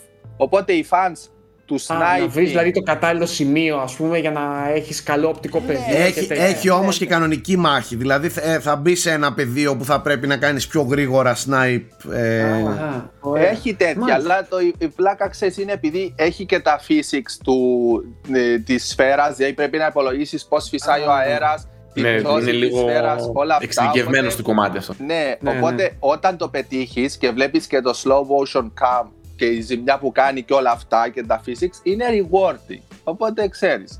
Δηλαδή για, για έναν που δεν είναι τον FPS ή του stealth δεν λέει κάτι. Αλλά ένας που γενικά του αρέσει, δηλαδή στα FPS παίρνει sniper πάντα ή του αρέσει το sniper και το stealth, πολύ καλό παιχνίδι. Εντάξει. Και η δομή του είναι, πήρε open world δομή, αλλά είναι έτσι πιο μικρή κόσμη, σαν, ε, σαν τα Hitman, τα τελευταία Hitman. Mm-hmm. Αλλά μέσα σε αυτόν τον κόσμο έχεις 5-6 objectives και 5-6 challenges και είναι sandbox. Ωραία, ναι. Ωραία. Μάλιστα. Ο Θέμης παίζει κάτι που δεν μπορεί να μιλήσει. Ναι, και έπαιξε και κάτι άλλο για το οποίο υπάρχει review στο site, που είναι το Biomutant. Το Biomutant. Ε, το μόνο που θα πω συνοπτικά με μια πρόταση είναι ότι ήθελα απεγνωσμένα να το αγαπήσω αυτό το παιχνίδι. Ε, ρωτήστε τα παιδιά πόσες φορές τους είπα ότι άμα έρθει εγώ review, εγώ review και πώς το περίμενα. Και εν τέλει δεν κατάφερα να το αγαπήσω. Το παιχνίδι έχει σοβαρά θέματα. Φαίνεται ότι η ομάδα του είχε καλές προθέσεις. Είναι μια ομάδα 20 ατόμων που ήθελαν να φτιάξουν κάτι σπουδαίο, αλλά μάλλον πνίγηκαν ε, σε αυτές τις προσδοκίες. Δεν είναι δηλαδή, κακό παιχνίδι πάντως. Δεν είναι τρομερά κακό, αλλά είναι πολύ μέτριο. Δηλαδή το, το, το, μεγάλο του πρόβλημα είναι ότι προσπαθεί να κάνει τα πάντα και εν τέλει δεν καταφέρει να κάνει καλά ε, τίποτα. Ναι, αυτό, αυτό είναι ένα θέμα που μια μάστιγα. Δηλαδή, Τέλος πάντων, OK. Okay. Το μόνο που θα πω εγώ είναι να είστε λίγο συγκρατημένοι ίσως τώρα. Άμα πέσει η τιμή του λιγάκι, ίσως να είναι καλύτερη η πρόταση και έρθουν και κάποια patches που διορθώσουν κάποια πράγματα γιατί είχα και στον τεχνικό τομέα ε, αρκετά παράπονα. Είναι, Αυτά, ναι, Έχει όχι, όχι. Open World είναι; Open World, δηλαδή φάση... Η αλήθεια είναι ότι αυτό το παιχνίδι φωνάζει από μακριά πτώση τιμής πολύ σύντομα. Ναι, ναι. Έτσι μου φαίνεται. Ξεκάθαρα. Για να δούμε. Ξεκάθαρα. Η φάση ε... Immortals, Phoenix Rising, ξέρω εγώ. Κατά κάποιο τρόπο, ναι. Κοίτα, στην εξερεύνηση προσπαθεί να είναι Zelda, στο Combat προσπαθεί να είναι Devil May Cry με Batman Arkham ε, της, της σειρά. Δηλαδή, φαίνεται ότι έχουν δει τι, τι τους άρεσε σαν δημιουργή. Φέρ το και αυτό, φέρ το και αυτό, βάλε και αυτό, βάλε και αυτό. Και στο τέλος δημιουργείται ένα πράγμα το οποίο έχει πολλές προσδοκίες, αλλά λίγο το όραμά τους δεν το κατάφεραν. Τέλεια. Τέλος πάντων. Μάλιστα. Αυτά και από τον Biomutant. Υπάρχει review στο site να μπείτε να διαβάσετε την άποψή μου, αν θέλετε να. Ε, εγώ εντάχει να πω ότι έχω παίξει, παίζω το, το Valhalla το Assassin's Creed Valhalla ε, αφού ε, το παίζεις ακόμα, εντάξει. Για πολλά frame rate ακόμα θα παίζει το Valhalla. ναι. Μετά εμένα με το, έχει, το Disco Elysium. Με έχει τρομάξει τόσο πολύ ο κόσμος και αυτό και το άλλο και εκείνο. Εγώ δεν βλέπω κάποιο τραγικό game αυτή τη στιγμή, μέχρι στιγμής. Δεν βλέπω κάτι πολύ κακό. Ε, έχει τη φήμη του, του τραγικού. Έχει τη φήμη, ναι. Έχει τη φήμη του τραγικού. Όχι, όχι, παιδιά. Τα, στα περισσότερα από τα tweet που είχα απάντηση ότι το ξεκινάω ήταν πολύ αρνητικά Μπρά, για το παιχνίδι. Στο tweet είναι γκρινιάρι, στο Twitter είναι όλοι μέσα στην γκρίνια. Ο πρόεδρος έχει Twitter, φαντάζομαι. Δεν ότι είμαι εγώ εκεί. Ε, ναι, ναι. αυτό, δεν το, αυτό δεν το είχα σκεφτεί, ναι. Τέλος πάντων. Ε, Τέλος ε, δεν έχω ακόμα σοβαρή, σοβαρή άποψη, αλλά δεν, δεν νιώθω ότι παίζω κάτι πολύ κακό ή κάτι μέτριο. Εμένα μου αρέσει και το setting του. Επιτέλους έχει φύγει η κριντζίλα με τα σπαστά αγγλικά ε, που δεν παλευόταν στις ερμηνείες κτλ. Όμορφο είναι πλέον, το παίζω στο Series X είναι, είναι πάρα πολύ όμορφο, δεν έχει τεχνικά προβλήματα, δεν έχει θέματα άλλα. Ε, σε performance είναι πανέμορφο με 60 fps ε, το απολαμβάνω πολύ. Τέλος πάντων, νομίζω ότι θα παίζω όλο το καλοκαίρι. Αυτό για το, για το Valhalla. Παίζω και ακόμα κάτι που δεν μπορώ να μιλήσω. Τέλος πάντων, αυτές είναι οι δικές μου gaming ε, εμπειρίες τις τελευταίες ημέρες. Ε, θέλετε να βρούμε και μια πρόταση της εβδομάδας πριν περάσουμε στα επόμενα section της εκπομπής; Λοιπόν, η πρόταση αυτής της εβδομάδας ε, είναι λίγο ιδιαίτερη, λίγο παράξενη. Μιας και εντάξει, έχετε δει ενδεχομένως κάποιο από εσάς ε, το live stream θα ήθελα να δείτε με παρέα και μόνο με παρέα το Remnant from the Ashes. Είναι ένα ε, παιχνίδι που παίξαμε προχθές με τον ε, Τουμάν και τον Στρατούλη, ένα Souls-like shooter, το οποίο έχει όντως μηχανισμούς Souls, το όλο στήσιμο του είναι Souls με ένα open world στοιχείο, ένα κεντρικό hub κτλ. κτλ. Ε, έχει πάρα πολύ ενδιαφέροντες μηχανισμούς. Το shooting του δουλεύει πραγματικά πάρα πολύ όμορφα. Ένα πολύ βαθύ σύστημα ε, ε, upgrade του χαρακτήρα των όπλων, του gear κτλ κτλ. Ε, ο κόσμος του έτσι όπως είναι φτιαγμένος και δομημένος ε, και με το random generated ε, στοιχείο δίνει μια πολύ μεγάλη ποικιλία στο, στο σύνολο. Είναι όμορφο παιχνίδι λίγο μπερδεμένο εικαστικά δεν ξέρει ακριβώς πώς θέλει να φαίνεται, να δείχνεται στην εικόνα του αλλά έχει πάρα πολύ ενδιαφέρον. Drop in, drop out τριών παικτών cope ε, mode ε, το οποίο δουλεύει άψογα. Τα rewards μοιράζονται, δεν γίνονται αδικίες και τα λοιπά και έχει ένα πολύ ωραίο σύστημα ε, που κάνει rate τον, τον κόσμο ανάλογα με το gear και ανάλογα με, το, με τα πόσα άτομα βρίσκεσαι. Ένα πολύ βαθύ σύστημα. Ε, challenging πολύ, υψηλή πρόκληση ειδικότερα αν πεις ότι το δοκιμάζεις σε, σε πιο μεγάλα difficulties έχει και modes πολλά με πολύ μεγάλη ποικιλία είναι παιχνίδι που διαρκεί από 15 έως και 100 ώρες. Είδα κάποιους ανθρώπους, κάποιοι παιδιά να γράφουν εγώ έχω φάει 100 ώρες και το έχω απολαύσει με τους φίλους μου. Ε, είχε δοθεί και πρόσφατα σε, σε PS Plus δωρεάν. Τώρα τρέχει μια τρελή έκπτωση στο Steam. στο Game Pass νομίζω. Ναι, ναι, και στο Game Pass υπάρχει. Ε, τώρα υπάρχει μια τρελή έκπτωση και στο Steam ε, από 40 ευρώ στα 15-16 το αγοράσαμε εμείς. Ε, πάρα πολύ ενδιαφέρον παιχνιδάκι για καλοκαιράκι με παρέα δυο φίλους σας μέχρι τρεις είναι ξαναλέω. Ε, είναι μια πολύ ωραία πρωτασούλα και νομίζω ότι θα περάσετε όμορφα.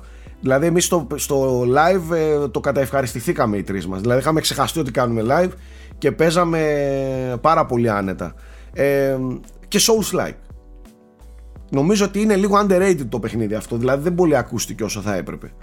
Αυτή είναι η πρόταση της ε, εβδομάδος. Έχουμε πολλά να πούμε και στα υπόλοιπα section. Αποχαιρετούμε Nike Ferrari από την όμορφη μας στην Κύπρο. Έχουμε μαζί μας ε, τον επιστήμονα, πανεπιστήμονα, μην πω και το όνομα. Παν παν, παν παν επιστήμονα, ε, Αλέξανδρο Καρατζά, ε, ο οποίος θα μας μιλήσει για τις τελευταίες εξελίξεις στα της επιστήμης.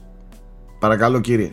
Θα πάμε, θα πάμε περισσότερο προς την τεχνολογία σήμερα και θα ήθελα καταρχάς να σας ρωτήσω αν έχετε πάρει χαμπάρι αυτή την περίοδο γιατί έχουμε και καιρό να κάνουμε frame rate αν έχετε πάρει χαμπάρι τι έχει γίνει με τα κρυπτονομίσματα; Κάτι ψηλά έχουμε πάρει.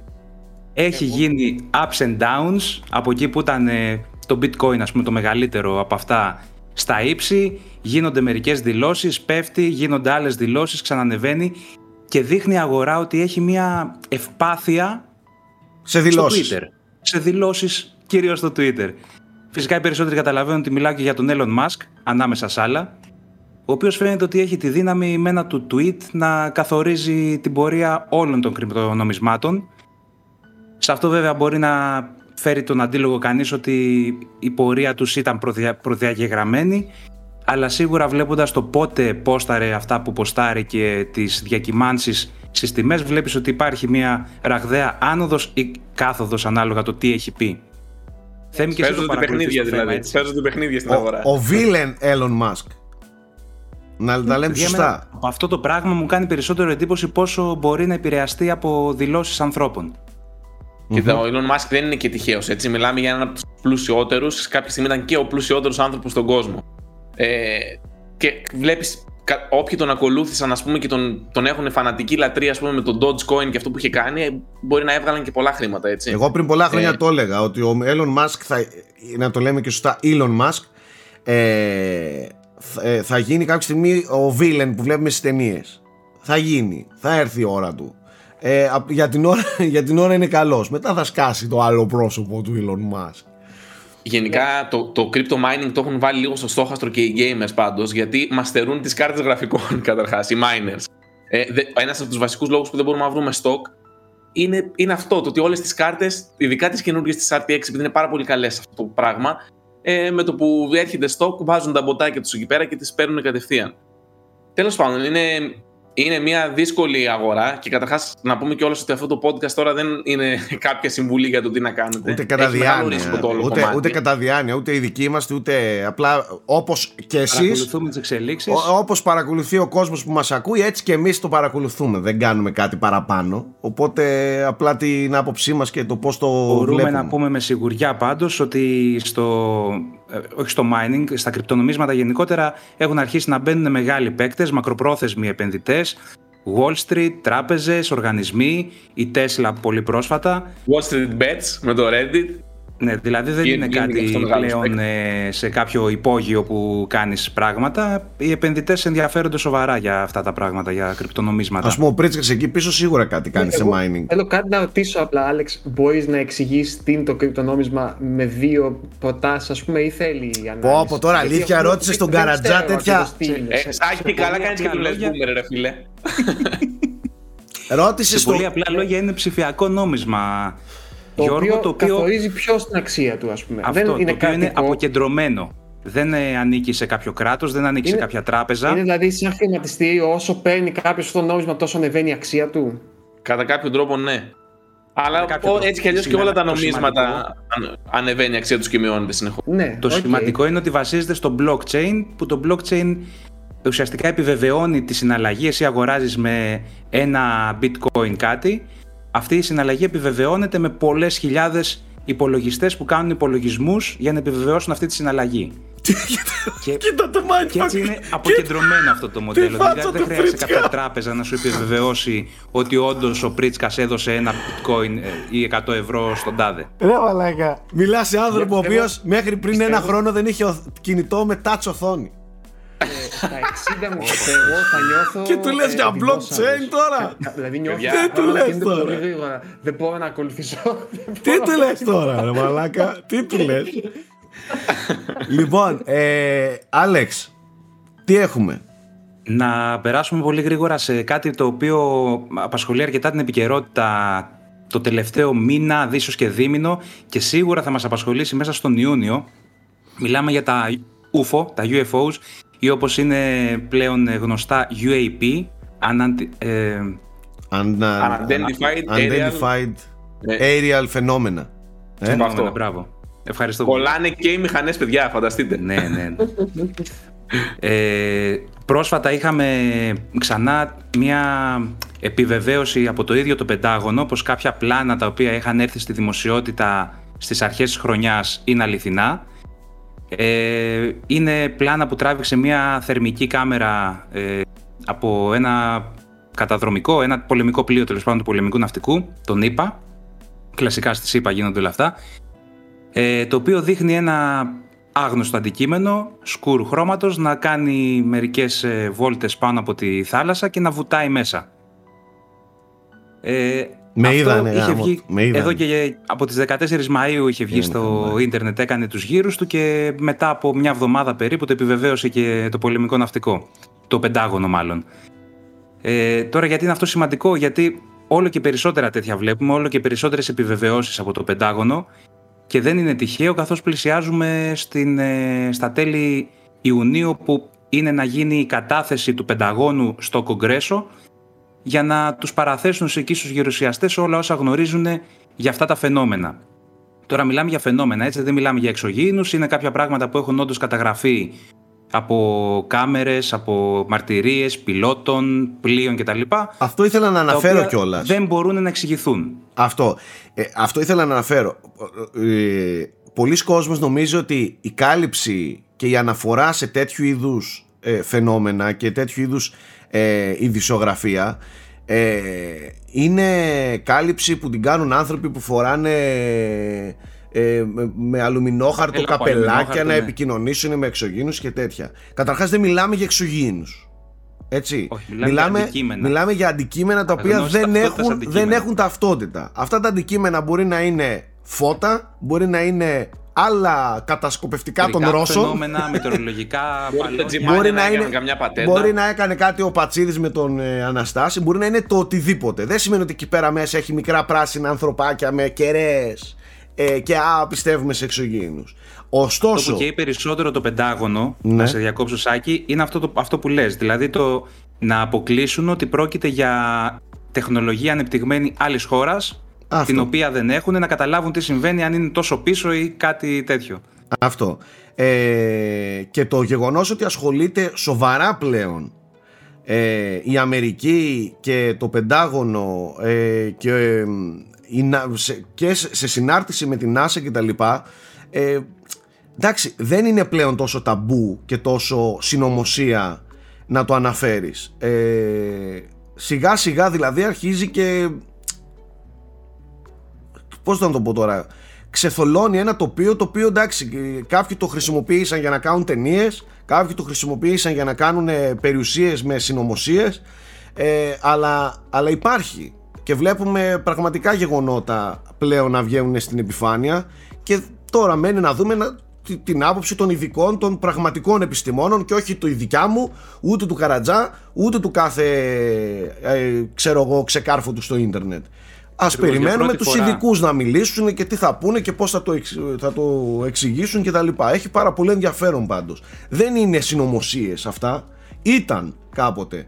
Τώρα βλέπουμε ότι θα κάνουν δημόσιες δηλώσεις ε, άνθρωποι και επιστήμονες και οργανισμοί οι οποίοι εντάξει έχουν μία καταξίωση. Τώρα τι να σας πω. Ε, μας κορυδεύουν όλους. Φορά θα δούμε μια κρατική κατάθεση, Αυτό, ε, τώρα μια κρατική αποκάλυψη για το φαινόμενο. Τώρα το τι θα δούμε δεν μπορούμε να ξέρουμε, μπορεί να μην καταλήξουν πουθενά, να πάνε εκεί για να τους πούνε απλά δεν ξέρουμε.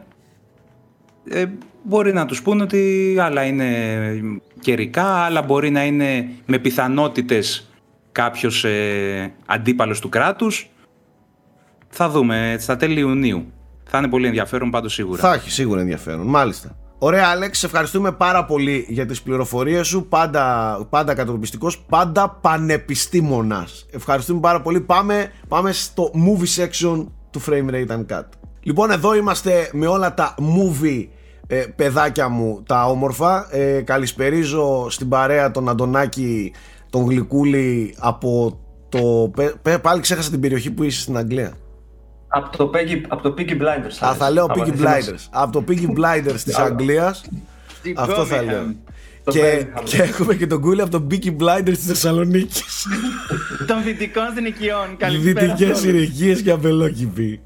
Καλησπέρα σας. Τι κάνετε, πώς είστε; Πάρα πολύ καλά εσείς, χαίρομαι που σας βρίσκω, να τα πούμε εδώ πέρα, ωραία και όμορφα. Έτσι. Κουλή, για ρίξε μας λίγο, τι έχουμε από επικαιρότητα.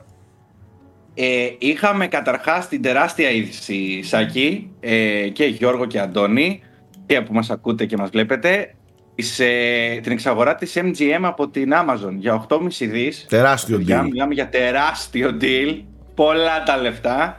Και τα λεφτά είναι τόσα πολλά βασικά που κοστίζουν παραπάνω από την εξαγορά της Disney, την εξαγορά που έκανε η Disney και της Marvel και της Lucasfilm. Mm-hmm. Είναι δηλαδή μαζί αυτά τα δύο κοστίζουν, κοστίζουν η εξαγορά της ε, Amazon της MGM από την Amazon κοστίζει παραπάνω από αυτά τα δύο στούντιο μαζί, τα οποία φυσικά ξέρετε ότι έχουν φέρει το ένα, έχει φέρει 18,5 δις στο box office πλέον, η Marvel, και είναι στα, στα top, top όλων των εποχών στα charts ε, στο box office. Ε, με αυτή την κίνηση απέκτησε φυσικά και πολλές ταινίες από τον κατάλογο της, ε, πάνω από 4.000 ταινίες. Μιλάμε για ένα τεράστιο κατάλογο. Η εταιρεία έχει έτσι κι μια ιστορία 100 και ετών στο Hollywood ε, και πάνω από 17.000 ώρες τηλεοπτικού περιεχομένου. Επίσης από αυτή την είδηση βγήκε ότι, από αυτή την ανακοίνωση βγήκε ότι ε, οι δημιουργοί του James Bond τουλάχιστον, η παραγωγή, είπαν ότι το, το franchise θέλουν να παραμείνει κινηματογραφικό και να μην το μεταφέρουν σε streaming υπηρεσίες που είναι τώρα της μόδας. Άλλωστε πάλεψαν για να μην, για να μην πωληθεί και σε μια streaming υπηρεσία το James Bond. Το θέλαν πολλές ε, ε, εταιρείες streaming, streaming υπηρεσίες του James Bond το καινούργιο, το No Time to Die που είναι να βγει. Για κάτι 600 εκατομμύρια ήθελαν να το πουλήσουν. Τεράστια ποσότητα για μια ταινία 600 εκατομμύρια. Και ευτυχώς θα παραμείνει το, στο κλασικά, στο παραδοσιακό του σινεμά, το franchise του James Bond. Ε, μετά η επόμενη είδηση. Δεν, δεν ξέρω αν θέλετε να σχολιάσετε κάτι πριν πάω στην επόμενη. Εγώ το μόνο που θέλω να πω είναι ότι αυτό είναι το ερώτημα που προκύπτει για μένα. Ότι άντε τώρα κάποιοι κρατάνε ακόμα, αλλά για πόσο. Νομίζω ότι η Amazon ήθελε να ενισχύσει το Amazon Prime κυρίως. Ξεκάθαρα, ξεκάθαρα. Να δώσει ξεκάθαρα. Ναι. πλούσια βιβλιοθήκη δεν θα μου έκανε εντύπωση αν άντε αυτό το James Bond ίσως τη γλιτώσει, αν από το επόμενο όμως δεν ξέρω για πόσο θα καταφέρει να τα κρατάει εκτός Amazon Prime, γιατί εκεί γίνεται πόλεμος. Ναι, ah. εκτός και αν, και αν μετά από ας πούμε 45 μέρες ή 60 μέρες, που είναι το theatrical window το συγκεκριμένο, το βάζουν στο Amazon Prime. Κάτι τέτοιο. Κάπως δηλαδή, έτσι θα, θα το κάνουν. Όπως και το Netflix κάνει πολύ συχνά τέτοιο. Το αφήνει δύο-τρεις εβδομάδες να παιχτεί στη μειονογράφη και μετά έχει στο Netflix. Όπως ναι. και η Paramount με το Paramount Plus. Το οποίο ήταν το πρώην CBS All Access και μετα, μετονομάστηκε και έγινε Paramount Plus. Πόσα έχει ρε μάλλον. Ε, Σάκη, άμα αρχίζουμε να λέμε ονόματα και από εταιρείες που έχει κάνει κάθε μια το, το ειδικά της streaming υπηρεσία, θα πάρεις oh, πλάκα. Υπάρχει και το Peacock της NBC. Κούραση, κούραση. Καλύτερα, καλύτερα να τις αγοράζαμε τις ταινίες όλες. Άμα πληρώνουμε όλα τα, Όντως. Συνδρομητικά. Ε, Άλλο, προχωράμε. Να πάμε στο επομενο Η επόμενη είδηση που είναι ουσιαστικά και πάει και στην πλευρά του gaming, έτσι, ε, είναι ότι η ηθοποιός της αφορά την σειρά του The Last of Us το HBO, ναι. που την περιμένουμε διάκαος, έτσι. Ε, η το, παιχνίδι το, έπαιξες, το παιχνίδι το έπαιξες; Ναι, το 2. Το 2. ναι, ναι. Τότε τι περιμένεις για καός; Εντάξει, το παίξω και το 2.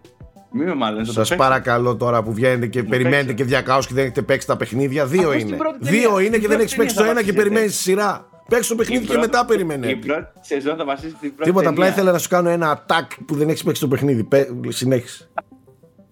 Λοιπόν, η Μέλ Ντάντριτ που υποδίθηκε, βασικά όχι υποδίθηκε, δάνεισε τη φωνή της ναι. έκανε και το motion capture για την ε, Marlene και στο The Last of Us 1 και στο 2 θα παίξει την live action version στη σειρά έτσι, που είναι ουσιαστικά και το πρώτο ας πούμε τρόπον την fan casting που, που έγινε στη σειρά γιατί μέχρι στιγμής όλη, όλο το υπόλοιπο cast είναι ηθοποιοί Δεν είχε σχέση με, με το παιχνίδι. Δεν, δεν είχαν σχέση, ναι, καμία σχέση. Ε, να τους αναφέρουμε έτσι λίγο ε, Επιγραμματικά. Επιγραμματικά, επιγραμματικά. Σε ευχαριστώ πάρα πολύ, Σάκη. Αυτό ήταν πάρα πολύ. Από, το, από τον Μπρίτς κατά μαθαίνω. Ε, έτσι, επιγραμματικά. Ο Πέντρο Πασκάλ, του, που είναι ο Μανταλόριαν στη σειρά την ομώνυμη, θα παίξει τον ε, Τζόελ. Η Έλλη θα είναι η Μπέλα Ράμζεϊ, η μικρούλα από το Game of Thrones, αν θυμάστε, ναι. την τελευταία σεζόν. Ο Γκάμπριελ Λούνα και ο Γκάμπριελ Λούνα θα παίξει τον αδερφό του Τζόελ, τον Τόμι. Ο Γκάμπριελ Λούνα ήταν ο Terminator στο τελευταίο το Terminator, αν θυμάστε, τον κακό του Terminator. Πάντως η ηθοποιός ε, που υποδίεται τη Μαρλίν, στο, ειδικά στο 2, κάνει εκπληκτική ερμηνεία. Που ναι, σημαίνει ότι είναι πραγματικά πολύ καλή. Δεν είναι απλά μόνο για fan service του πράγματος, είναι πραγματικά πολύ καλή ηθοποιός. Πράγματι και έχει παίξει και σε άλλες σειρές. Έχει παίξει στο The Flight Attendant μαζί με την Kaylee Cuoco, που είναι μια από τις καλές σειρές που βγήκαν τελευταία. Ε, αναμένεται να παίξει την νέα σεζόν Truth Be Told στο Apple TV Plus μαζί με την Kate Hudson και την Octavia Spencer. Και έχει παίξει και στο Sons of Anarchy, όσοι θυμούνται κάτι μικρούς ρόλους. Εγώ θέλω να πω λίγο για τον Πέτρο Πασχάλ. Τον είχα δει πρώτη φορά στο Game of Thrones. Ναι, ο Μπερίν εννοείται. Ε, και είναι από αυτούς τους ηθοποιούς που σε τραβάει κάτι πάνω του, μόνο που υπάρχουν για μένα έτσι, δηλαδή στα δικά, ναι. στα δικά μου γούστα. Συμφωνώ, ε, Αντώνη. Είναι, δηλαδή εγώ τον πρόσεξα, λέω τι τι πάρε είναι αυτός, στο Game of Thrones, το τότε εκεί. Και όπου τον έχω δει να παίζει, κυρίως σε σειρές, όπως τον Νάρκος, ε, δηλαδή είναι, ξέρεις, αφήνω με πάνω του και ότι μου αρέσει πάρα πολύ. Φαίνεται ότι είναι πολύ καλός το οποίο ισχύει και, και μαγνήτησε πολύ. Έτσι. Ναι, και αυτό που κάνει στο Mandalorian, που βρίσκεται πίσω και τα συναισθήματα που δίνει μόνο από τον τόνο από τη χρειά τη φωνή του. Mm-hmm. Είναι, είναι φοβερός. Πολύ μεγάλη δουλειά, όντως. Να δίνεις χαρακτήρα και ύφος και χρώμα σε έναν χαρακτήρα που είναι πίσω από μάσκα και στολή, έτσι.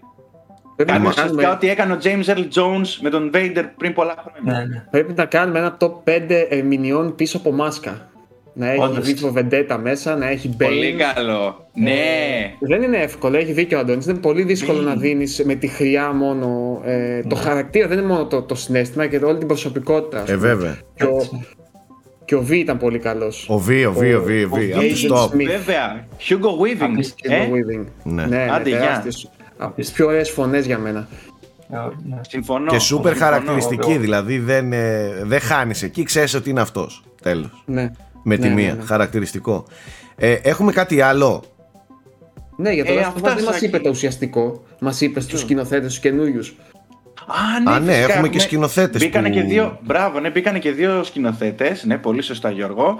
Ε, μπήκανε και δύο σκηνοθέτες οι οποίοι είναι με φεστιβαλικό και οσκαρικό background. Έτσι. Ε, art house, όπως είπες και εσύ, Πρίτσκα, στο, στο διάλειμμα. Ε, πέραν του Καντεμίρ Μπαλάγκοφ, του Beanpole, του σκηνοθέτη του Beanpole, ε, προσθέθηκαν ε, η Τζασμίλα Σμπάρνι, έτσι αν το λέω σωστό το όνομα, που είναι σκηνοθέτρια του Κβο Βάντι Σαΐντα, το οποίο ήταν ε, υποψήφιο στα φετινά τα Oscars μαζί και με το Another Round ε, στην κατηγορία καλύτερης, ε, καλύτερης διεθνούς ταινίας. Ε, και ο δεύτερος σκηνοθέτης που προσθέθηκε είναι ο Άλλη Αμπάση, αν προφέρω στο όνομα του, συγχωρέστε με, ο οποίος το 2018 στις Κάνες ε, απέσπασε το βραβείο το Uncertain Regard, το ένα κάποιο βλέμμα, για την ταινία Border. Ε, Οπότε το πάει πολύ δυνατά. Το πάει πολύ δυνατά δηλαδή σε αυτό το κομμάτι. Και το Έχουμε... το HBO που δίνει πάτημα στη σκηνοθέτη. Έχουμε launch window τη συγκεκριμένης. Ε, υπάρχει launch window.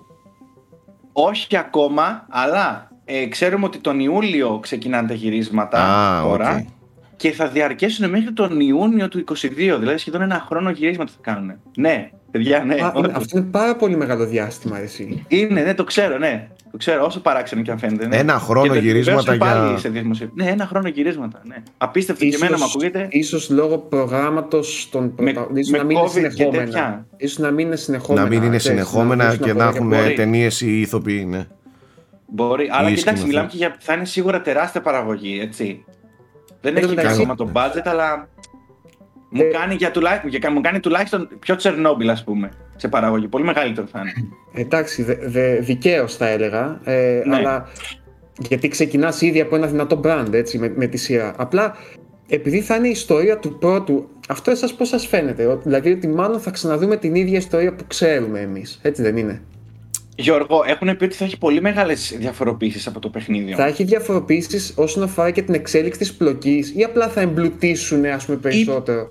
Ναι, είπαν ότι λόγω του μέσου, ότι αλλάζει το μέσο, ας πούμε, σίγουρα θα υπάρξουν πολλές διαφοροποιήσεις. Τώρα, πώς θα το μεταφέρουν, ακόμα είναι οκ. άγνωστο. Ναι. Ναι, Αλλά τώρα είναι εντάξει. επίσημα λόγια του Druckmann Ε, αυτά, έτσι. Ναι, ναι. Ε, κοίταξε, από τη στιγμή που είναι αυτός από πίσω, είναι όλο αυτό το ταλέντο που έχει μαζευτεί. Αυτό είναι που δεν φοβάμαι εγώ, το ότι είναι αυτός είμαι από οκ, πίσω, Ναι, ναι. είμαι απολύτω οκ, εννοείται. Απλά το έτσι για κουβέντα να γίνεται. Ας πούμε, Ναι, θα Πρέπει ήθελα να δω τι θα κάτι κάνει. εντελώς νέο, ρε παιδί μου, σε- σε The Last of Us ή κάτι σε prequel ή γιατί- κάτι. Μακετίστικα, ας πούμε, να το δεις. Συνήθως αυτές οι σειρές λειτουργούν ως ξέρεις, είδες αυτό, πήγε να παίξει το παιχνίδι τώρα. Αν είναι η ίδια ιστορία, δεν το λες με τόση ευκολία. Δηλαδή πήγε να ξαναπέξει την ίδια ιστορία. Κατάλαβες τι εννοώ; Ναι. Ε, μπορεί να εστιάσει διαφορετικές Και, θα, Ναι, και αυτό πιστεύω ίδιες ότι θα είναι. ιστορίες. Και πιστεύω ότι η σύγκριση θα είναι αναπόφευκτη. Και αν γίνει, δηλαδή, αν μεταφερθεί Σίγουρα. η ίδια ιστορία και Σίγουρα. θα αρχίσει, Α, το παιχνίδι ήταν καλύτερο, α, εκείνο και. Ξέρεις. Το παιχνίδι την κρατούσε στα χέρια σου. ναι, ναι. Το, το, το βιβλίο ήταν καλύτερο και τέτοια. Το, τα γνωστά. Έτσι. τα γνωστά. Λοιπόν, πάμε τώρα στο άλλο πολύ πολύ hot θέμα της εβδομάδας το οποίο δεν μπορεί να είναι άλλο από τη μεγάλη επιστροφή των Friends που έχει γίνει χαμός παντού ε, από όλους το βλέπω εδώ και δύο-τρεις μέρες να παίζει παντού στα social media αυτό το πράγμα ε, μιλάμε για ένα ψιλοφαινόμενο αν θέλετε την άποψή μου. Ε, δεν το έχω ξαναδεί έτσι για τηλεοπτική σειρά να συμβαίνει για τηλεοπτική σειρά η οποία έπαιζε πριν 30 χρόνια ή 30, πριν 20 χρόνια και βάλε ε, να συμβαίνει τώρα έτσι ε, αυτή η κατάσταση. Οπότε ε, εγώ δεν είμαι σχετικός με φιλαράκια. Δεν έχω σοβαρή άποψη. Έχουμε όμως τον Αντώνιο ο οποίος γνωρίζει και θέλει να μας μιλήσει και κάτι μας έλεγε πριν ότι τον πήραν τα ζουμιά και κάτι τέτοια έλα, έλα φανερός Κλαίω, εύκολα. Φανερός. Κλαίω εύκολα. Κλαίω πολύ εύκολα. Ε, Δεν ξεκινάει ήμουν έτσι. ξεκινάει Ναι. έτσι, αφοπλιστικά. Γενικά κλαίω. Ναι, Γενικά. κλαίω εύκολα. Every day. Οπό- Οπότε φανταστείτε τι έγινε με τη σειρά. Ε, εντάξει, ήταν πολύ συγκινητικό. Καταρχάς να πούμε ότι είναι ε, υπεράνω κριτικής τώρα αυτή η σειρά. Δηλαδή, ό,τι και να πω εγώ, ό,τι και να πει οποιοδήποτε, εντάξει, είτε σ' αρέσει είτε σ' αρέσει. Ε, Προφανώς. είναι μια σειρά η οποία ρε παιδί μου έχει γράψει τη δική της ιστορία. Τώρα εντάξει, έχει, Πολύ- έχει αποδείξει.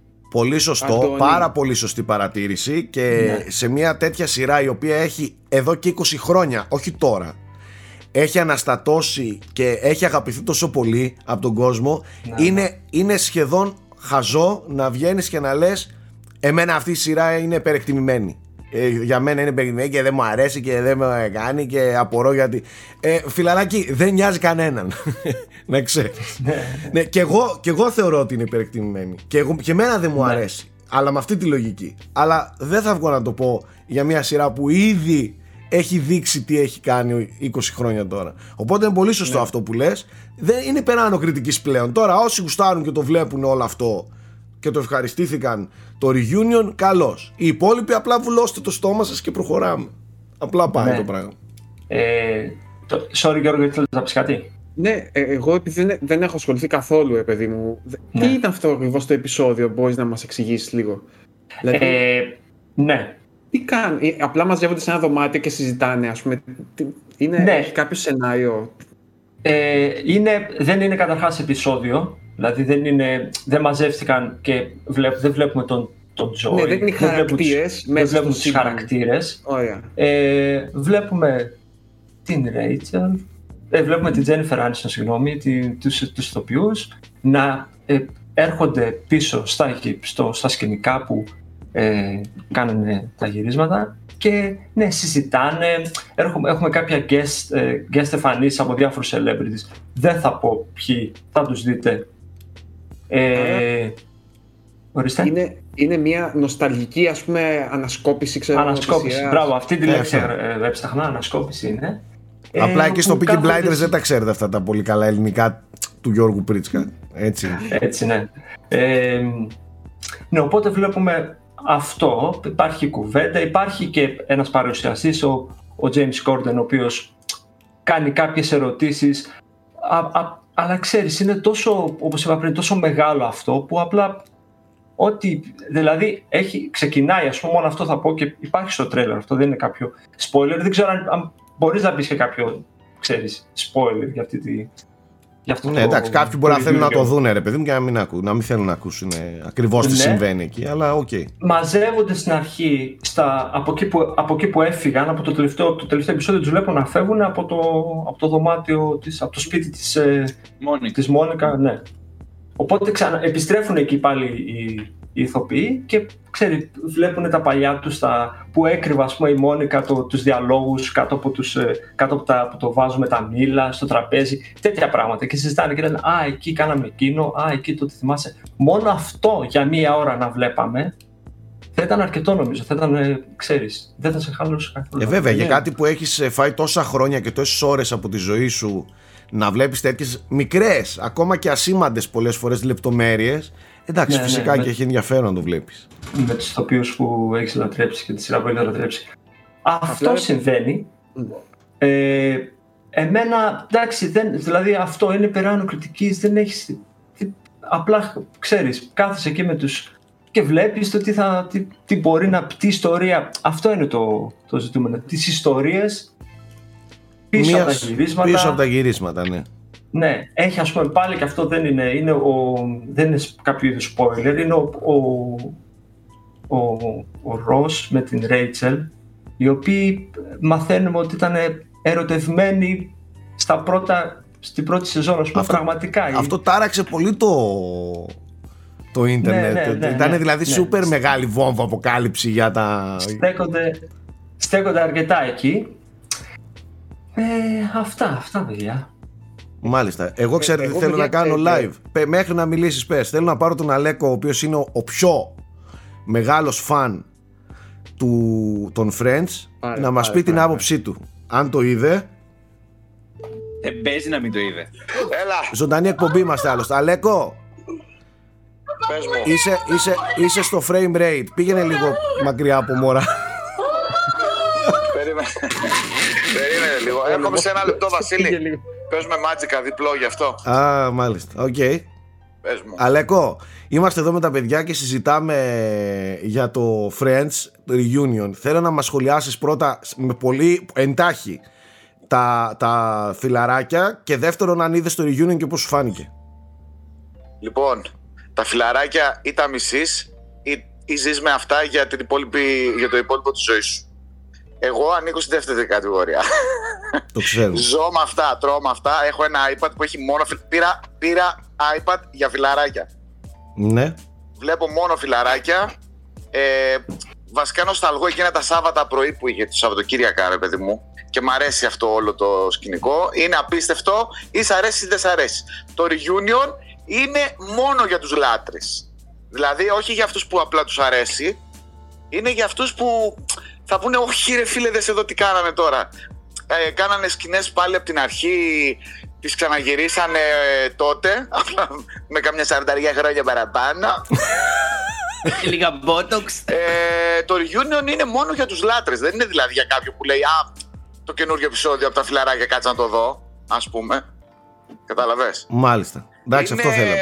κλασικά μια, ένα νοσταλγικό ταξίδι πίσω που φέρνουν τους ηθοποιούς, τους κάνουν διάφορα πράγματα μέσα και συνεντεύξεις και λοιπά και γίνονται κάποιες ανα... Ε, αποκαλύψεις, ρε παιδί μου, ότι υπήρχαν ερωτευμένοι τότε και στη σκηνή και τώρα εντάξει, μη σποϊλάρω. Ναι. Αλλά είναι μόνο για τους ε, hardcore fans. Μάλιστα, ωραία. Αυτό θέλαμε. Σε ευχαριστούμε, γεια. Φιλαράκια forever. Γεια. Ναι. ναι, σας λέω είναι άρρωστος. Τρώει και κοιμάται με φιλαράκι ο Αλέκος. Λοιπόν, Ναι. έχετε κάτι άλλο να σχολιάσετε; Όχι, εγώ το μόνο που ήθελα να πω είναι ότι έχω μία μικρή έτσι. Επειδή δεν είμαι φαν τώρα, δεν μπορώ να μπω στην ψυχολογία του φαν. Είμαι σίγουρος ότι το εκτιμούν πολύ οι fans, έτσι, αυτό το πράγμα. Ε, εμένα κάπως δεν μου κάθεται πολύ καλά όλο αυτό το να δίνεις 2 εκατομμύρια στον καθένα για να εμφανιστούν πάλι και να πουλήσουν λίγο νοσταλγία. Δηλαδή, Ισχύει αυτό, ναι. Λίγο έτσι με. Το καταλαβαίνω και τις δύο και του φαν που το χαίρεται πολύ και ενδεχομένως και, και αυτοί να το χαίρονται πηγαία. Αλλά ξέρεις, σαν κόνσεπτ, ότι, ότι δεν είναι κάτι. Είναι εντελώς. Ότι δεν, γίνεται, ότι δεν γίνεται πηγαία. Ότι γίνεται λίγο εσκεμμένα. Δεν γίνεται πηγαία, μάλλον. Ενώ ότι νοσταλγούν όντως και οι ίδιοι προφανώς και τα νιάτα τους και την, την, την εποχή της σειράς κτλ, κτλ. Είμαι σίγουρος ότι είτε όχι, είτε είναι ειλικρινές, είτε όχι, το πουλάνε τέλεια, ας πούμε αυτοί. Ε, απλά σου λέω, από, έχω μία, ένα μικρό τέτοιο ότι πάρα πολλά λεφτά, ας πούμε, για να. Ωραία, να, σε Ίσως κάνω, να- να σου κάνω μια άλλη ερώτηση σε ένα ρε μάγκα τύπε. Το, ένα reunion των Pink Floyd γιατί θα το πληρώσεις να πάει να το ξαναδείς; Όταν είναι Ε, 80 χρονών πάνω στη σκηνή. Θα πλήρωνα να το δω αν παίζουν μουσική. Όχι 2 εκατομμύρια Ε, για να εντάξει. μιλάνε για την εποχή που έπαιζαν μουσική. Εντάξει όμως ε, ε, εκείνο ε, δεν είναι μουσική αυτό το Friends Πάλι κάτι τέτοιο ήταν, ένα show ήταν και αυτό Εννοώ, Πάνω κάτω θα το με ίδιο ενδιέφερε πολύ περισσότερο, ξέρεις, να επιστρέψουν στους χαρακτήρες τους 20 χρόνια μετά τώρα. Ναι, να δεις ένα sequel επεισόδιο. ας Μπράβο. πούμε, ναι. Και να έβλεπες πού είναι τώρα στη ζωή τους ενδεχομένως. Κατάλαβες. Mm. Αυτό θα φαίνεται πιο ενδιαφέρον σε μένα, ίσως και πιο τίμιο ενδεχομένως να φαίνεται σε μένα. Αλλά ξαναλέω, είναι ε, για μένα που δεν είμαι φαν, έχω δει, ε, είμαι σε ένα σημείο που το βλέπω ευχάριστα, αλλά και το ξεχνάω Και το, εγώ θα το το επόμενο δω δευτερόλεπτο που το έχω δει, ξεκάθαρα. ας πούμε, το, το ξεχνάω. Εγώ να σας πω την Κάπως αλήθεια θα με ενδιαφέρει πολύ να το δω Αλλά και να το δω ε, Με τραβάει να το δω Αλλά και να το δω δεν καταλαβαίνω τίποτα Κατάλαβες, δεν- δηλαδή άμα δεν είναι Ξέρεις τι, Εντάξει, Θα Άμα- περάσει ναι. ευχάριστο όμως. Δηλαδή είναι, έχει ένα στυλάκι το οποίο είναι πολύ παρεΐστικο. Επειδή έκατσα λίγο το είδα, έχει Ναι. πολύ παρεΐστικο στυλάκι. Δηλαδή. Εσείς, παιδιά, περάσετε ευχάριστα. Εγώ θα κλαίω εκεί δίπλα, θα μου φέρετε ξέρω, χαρτομάτιλα και τέτοια. Αυτό που είπε ο Αλέκος πάντως ισχύει Ότι σου φέρνει ο- τα φιλαράκια και τα κάθε φιλαράκια Σου φέρνουν έτσι αναμνήσεις από κάποιες εποχές Το 90s και τα λοιπά που ήταν πιο αθώες Για εμάς ας πούμε Τους 30 plus ε, να, να πω κάτι τελευταίο Ναι. για αυ- σε αυτό που είπες Γιώργο. Εγώ ε, τη μεταξύ τους σχέση δεν ξέρω αν, αν, έχω, αν με έχουν πείσει για τη μεταξύ τους σχέση. Δεν με, δεν με αφορούσε και ποτέ. Μμμ. Επειδή όπως είπες υπάρχουν τα λεφτά από πίσω, υπάρχουν πάρα πολλά από πίσω. Ζουν σε ένα διαφορετικό κόσμο. Δηλαδή το κόσμο του Hollywood τώρα, οι σχέσεις μεταξύ τους δεν μπορούμε καν να φανταστούμε πώς Ε, βέβαια. λειτουργούν κτλ. Αλλά ε, εμένα με συγκίνησε πάρα πολύ το ότι βρέθηκαν αυτοί. Στην ουσία, εγώ πάλι τον Joy και την Rachel έβλεπα. Μπράβο. Δεν έβλεπα Ναι.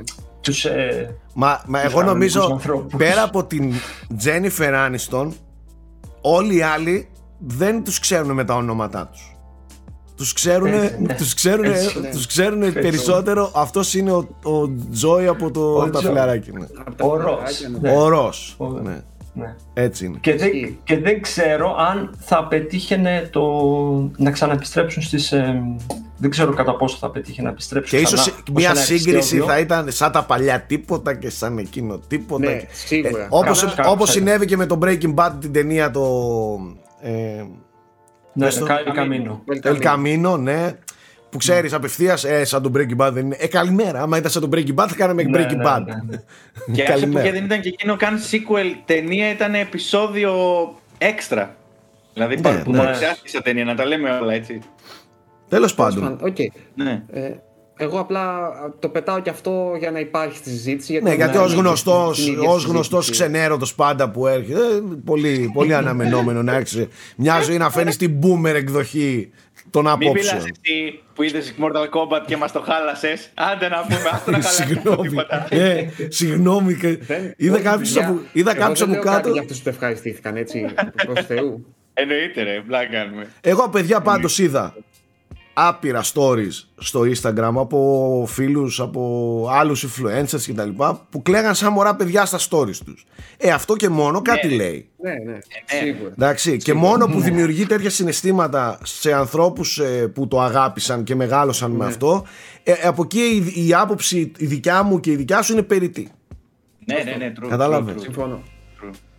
Και ας πάρουν όσα εκατομμύρια θέλουν και δεν μας νοιάζουν τι κάνουν από πίσω. Εφόσον έκανε τους ανθρώπους που το βλέπαν να του κλάψουν, εγώ τι να πω τώρα. Λοιπόν, για πάμε λίγο. Τι έχουμε δει; Α, όχι, περίμενε. Ε, θέλουμε την ιστοριούλα του Αντώνη. Που φέρνει κάθε φορά ένα ωραίο θεματάκι, ένα story ε, πολύ ενδιαφέρον. Τι μας έχει σήμερα; Ωραία. Ε, υπάρχει μια πολύ ενδιαφέρουσα ιστορία ε, από, τη, από τα γυρίσματα του The Dark Knight του Nolan. Mm-hmm. Ε, πολλές τα έλεγα, Αντώνη. Έχει όντως. Όντως, όντως. Και ε, ναι, τώρα του Nolan, δεν ξέρω, είναι του Nolan η ταινία τελικά. Είναι του Ledger η ταινία, δεν ξέρω. Θα... Δεν ξέρω. Άλλο το ερώτημα αυτό. Ναι. σωστή η ε, παρατήρηση, σωστή. Λοιπόν, ναι. Ε, εντάξει, ο Νόλαν μαζί με το Ledger είναι γνωστό ότι θέλουν να δώσουν έτσι ένα πιο, ε, ένα πιο ρεαλιστικό ε, υπόβαθρο και ναι. πιο ρεαλιστική ε, ιστορία στη, στα πάντα του, του, του, του Joker ας πούμε, χωρίς βέβαια να γίνεται κάτι συγκεκριμένο. Δηλαδή δεν, δεν θέλω να υπάρχει ένα συγκεκριμένο origin story, έτσι. Ε, κάπου εκεί μπαίνει μέσα ο ε, Κόνορ Σάλβαν, ο οποίος έχει τρομερό βιογραφικό. Ε, τον, θα τον δείτε πίσω, είναι ο make-up artist του, στο make-up artist ξέρω, department του, της, ε, της παραγωγής, ο οποίος έχει συνεργαστεί ε, σε ταινίες όπως το The Hours, θυμάστε Nicole Kidman, εκπληκτικό. Πολύ ωραίο. Έτσι, θυμάστε την μύτη του. Ναι. Διάσωση του στρατιώτη Ryan, ε, στο Braveheart. Έχει, έχει, πολύ, έχει πλούσιο βιογραφικό. Βρετανός είναι. Αν δεν κάνω λάθος, έχει καταγωγή Σκοτία, ο Σάλιβαν. Οπότε πήρε ο τύπος αυτός, ε, εμπνεύστηκε τις ουλές από το χαμόγελο του Τζόκερ από, από, αληθι, από αληθινά γεγονότα, από, από αληθινή ιστορία. Δηλαδή; Στη, Γλασ, στη γλασκοβη τώρα δεν θυμάμαι ποια εποχή, ε, νομίζω ήταν 18ο, 19ο αιώνας, δεν, δεν, το θυμάμαι αυτό ακριβώς. Οι συμμορίες εκεί της Γλασκόβης για να τιμωρήσουν ένα τον άλλον κάναν το γνωστό ε, χαμόγελο της Γλασκόβης. Όπου παίρνανε με ένα μαχαίρι και κάνανε μια γραμμή από, το, από, από τα χείλια μέχρι πίσω, του, μέχρι πίσω τα αυτιά για να δημιουργήσουν αυτό το χαμόγελο, το παρανοϊκό το χαμόγελο, με ουλές χαμόγελο της Γλασκόβης. Άντε ρε. Άρρωστο. Ναι. Ανατρίχιασα ναι. Άρρωστο ρε φίλε. Ναι. Κάπως έτσι από εκεί εμπνεύστηκε το, την, την, την, τη μετέφερα αυτή την ιστορία φυσικά στον Νόλα και τον Τζόκερ. Φυσικά και λατρεύτηκε από τους δύο ε, ε, από τον, τον, από τον Joker, από τον Heath Ledger και από τον Nolan mm-hmm. και αποφάσισαν κάπως έτσι να, τη βάλουν, να το βάλουν αυτό. Βέβαια, όπως είπαμε πριν, δεν υπάρχει τον ακόμα τον Joker να λέει διαφορετική εκδοχή στον ένα χαρακτήρα για το πώς δημιουργήθηκαν αυτοί, αυτές οι ιδέες. Και διαφορετική στον αυτό. άλλον. Απίθανο. Ναι. Τι, Αντώνη, είναι πολύ ωραία η ιστορία σου για να καταλάβει και ο κόσμος πολύ, με πολύ απλά λόγια ας πούμε, πόσο διαφορά έχει το σενάριο μέχρι του να καταλήξει σε αυτό που θα δούμε. Δηλαδή, πολύ πιθανό το σενάριο να λέει ο Τζόκερ έχει ουλές. Έτσι. Μπράβο, ακριβώς. Και, και πέρα τώρα και ο, ο ηθοποιός και ο σκηνοθέτης και όπως ο make-up artist τώρα, έτσι. Πώς ερμηνεύει και πώς μεταφέρουν τον ήρωα στο, στην οθόνη. Τι έρευνα έκαναν για να ναι, μεταφερθεί. Εννοώ, για να βάλει αυτό το layer αρρώστιας ναι, στο, στον ναι. χαρακτήρα. Μιλάμε. Πόσο συνεργατική και πώς, από πόσες διαφορετικές ερμηνείες και από διαφορετικούς ανθρώπους περνάει ένας χαρακτήρας μέχρι να καταλήξει αυτό που βλέπουμε, ας πούμε. Ο καθένας βάζει το δικό του, το δικό του λιθαράκι. Ε, πάντως, ναι. Πάντως μιλάμε για ένα ε, χαμόγελο, για ένα ε, σκηνικό όλο αυτό με, το, με, το, με τις ουλές εδώ το οποίο δεν είναι απλά στην ταινία σημαντική. Έχει γίνει ε, κομμάτι της κουλτούρας πλέον. Δηλαδή αν το δεις στο ίντερνετ αυτό το πράγμα το why so serious και με το χαμόγελο και τα ναι. λοιπά είναι, είναι πολύ μεγάλο. Είναι το πιο εμβληματικό χαμόγελο Joker ναι, πάρα πολύ μεγάλο. iconic όπως λέει ο Γιώργος. Πολύ iconic όλο αυτό με το χαμόγελο. Και ίσως και ο Φίλιπς από, ε, να εμπνεύστηκε από το χαμόγελο, το, το, δεν είχε εμπνεύσει, δεν είναι αληθινό, το, από μια αληθινή πάθηση δεν εμπνεύστηκε την, ε, το χαμόγελο ναι. του καινούριο, ναι, ναι. Ναι, ναι, ναι, ναι, όντως. Ναι, δηλαδή και, και υπάρχει μια Υπάρχει, υπάρχει. Ναι, ναι, ναι, ναι, ναι. που σε πιάνει σαν σπαστικό γέλιο και είναι όντως ναι. πάθηση και το παθαίνει. Μεταξύ των δύο ταινιών υπάρχει μια, ένα connection, παιδί μου, ότι βλέπεις ότι και οι δύο πήραν αληθινά το μεταξύ, ναι. μεταξύ υπάρχει, αν προσέξετε στην ομιλία του, του Ledger, δεν κάνει ένα, ένα γλύψιμο. Το ναι, ναι. αυτό; Ναι, ναι, ναι. κάνει αυτό το γλύψιμο συνέχεια. Mm. Ήταν επειδή το make-up του έλειωνε και πήγαινε ναι. συνεχώς στο στόμα του μέσα. Ναι, Οπότε τι έκανε, το πρόσθεσε πάνω, στο, πάνω στον ρόλο του, στην ερμηνεία του ναι. και έκανε. Εντάξει, το πράγμα συνεχώς, και έμεινε και στην, και στην ε, προφορά του, στο πώς του βγαίνει mm-hmm. ο ναι, χαρακτήρας ναι. του Τζόκερ. Μιλάμε εντάξει, ο Λέτζερ, παιδιά, τι έκανε εκείνο; Τι έκανε; Τι ναι, έκανε. Απίστευτη, απίστευτη σύμπτωση γιατί ακριβώς το ίδιο σκεφτόμουν και εγώ με την έννοια ότι αυτά είναι πράγματα που δεν γράφονται στο σενάριο. Αυτά είναι του ηθοποιού. Δηλαδή Έτσι. κάποια πράγματα δεν γράφονται. Τα βάζει ο ηθοποιός ξεκάθαρα, ας πούμε. Είναι... Εννοείται, εννοείται. Πολύ... Είχε μπει πολύ βαθιά. Πάρα πολλοί ρόλοι έτσι, Γιώργο, ναι. προσθέθηκαν πράγματα σε τέτοιους ρόλους από τους ηθοποιούς και κρατήθηκαν εν τέλει στο ναι. τελικό προϊόν. Και όχι, όχι απλά κρατήθηκαν, προσδιορίσαν σχεδόν Προσδιορίσαν όλο, όλο μπράβο, αυτό, δηλαδή... αυτό, αυτό. Παραπάνω από τον σκηνοθέτη. Πάμε λίγο να δούμε και τι έχουμε δει. Θέλετε; Να πούμε λίγο ναι, τα ναι, πραγματάκια. Ναι, να σας πω εντάχει τι είδα εγώ. Είδα το Lake ναι. Mango που πρότεινε εδώ πάνω ο Boomer. Ο οποίος. Πώς το πεσάκι; Lake Mango. Lake Mango, okay. Ναι, η οποία είναι μια πολύ πολύ ιδιαίτερη παράξενη ταινία. Πολύ απλή παραγωγή, δεν είναι κάτι τρομερό. Τι ε, έλειπες την προηγούμενη φορά. Ήταν από αυτές που πρότεινες την προηγούμενη. Ναι. Εντάξει, δεν θυμούμαι το όνομα καν. Συγγνώμη, αυτό πρέπει να γραφτεί τώρα, δεν με προσέχει έτσι. Δεν σε προσέχει. Για... Και δείχτηκε τώρα. Άκου τώρα, άκου τώρα. Άκου, καλά, για τον, κούλι, για τον κούλι εγώ τον ξέρω. Αλλά άκου τώρα ο δάσκαλος από πάνω πώς θύχτηκε. Δηλαδή δεν με προσέχει. Ναι. Δεν προσέχεις. Την επόμενη φορά έχει τεστ, παιδιά, σε όλους λοιπόν, όταν, μιλάω, όταν μιλάω, δηλαδή δεν με προσέχετε. Έβγαλε το, το δασκαλίστικό του, ρε γάμο. Δεν προσέχουν τα παιδιά μου, δεν έχει Και εσύ, ρε κούλι, κράτα σημειώσεις όταν μιλάει. λοιπόν, είδα το Lake Mango. Είναι μια πολύ απλή, πολύ ιδιαίτερη παραγωγή με μια πανέξυπνη ιδέα στον τρόπο υλοποίησης. Δεν είναι ντοκιμαντέρ, να ξέρετε, είναι ταινία όπως τα έλεγε ο Γιώργος. Είναι πολύ πολύ ωραίος, δημιουργεί μια πολύ αποπνικτική ηλεκτρισμένη ατμόσφαιρα και μην το δείτε μόνοι σας νύχτα. Ε, χωρίς να κάνει πολλά, χωρίς να κάνει πολλά, σχεδόν τίποτα, ε, με τρομοκράτησε. Ήμουνα σε εμβριακή στάση στο κρεβάτι μου με, σε κινητό κολλημένο στη, ε, στη μούρη μου. Είναι σκληρή. πολύ μεγάλη δήλωση. είναι πολύ δυνατή. Είναι πολύ δυνατή. Και τώρα που το είδες, δεν είναι πολύ ωραίος ο τρόπος που έχει layers η ταινία, που έχει στώσει και υπάρχουν ας πούμε σαν κομμάτια και μετά βλέπεις αλλιώς την κάθε ιστορία.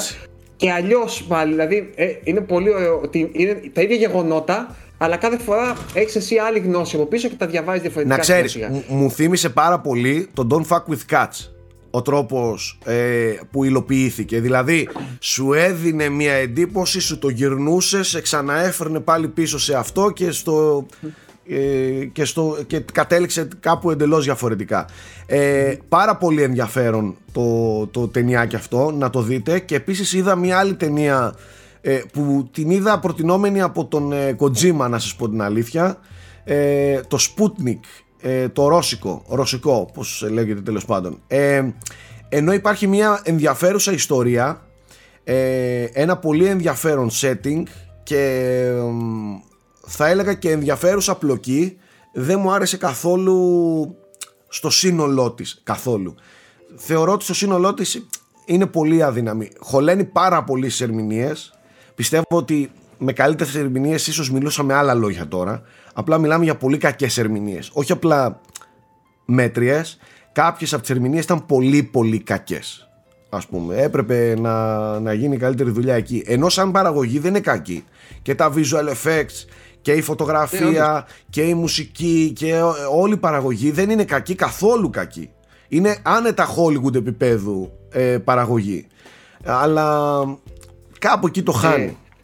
Και για, για, να πούμε έτσι λίγο περίπου τι είναι, ε, ένας ε, αστροναύτης επιστρέφει ας πούμε, από το διάστημα και φέρνουν μία ψυχολόγο για να τον, ας πούμε, να τον αξιολογήσει επειδή δεν είναι και πολύ στα καλά του. Εμένα μου θύμισε λίγο Annihilation και στο ύφος του και στο, στο τι θέλει να κάνει με αυτό το τέρας τέλος πάντων.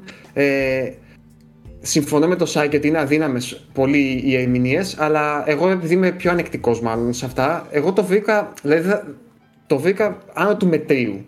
Το θεωρώ ένα πολύ τίμιο 7 ας πούμε. Ε, Κυρίως επειδή ξε, ξέρεις τι, είναι μια ταινία Δεν μου άρεσε που... η κατάληξη, ας πούμε, εμένα. Καθόλου. Α, Ο ναι. τρόπος Α, που, εμένα μου που άρεσε. σκάσανε Εμένα μου οι.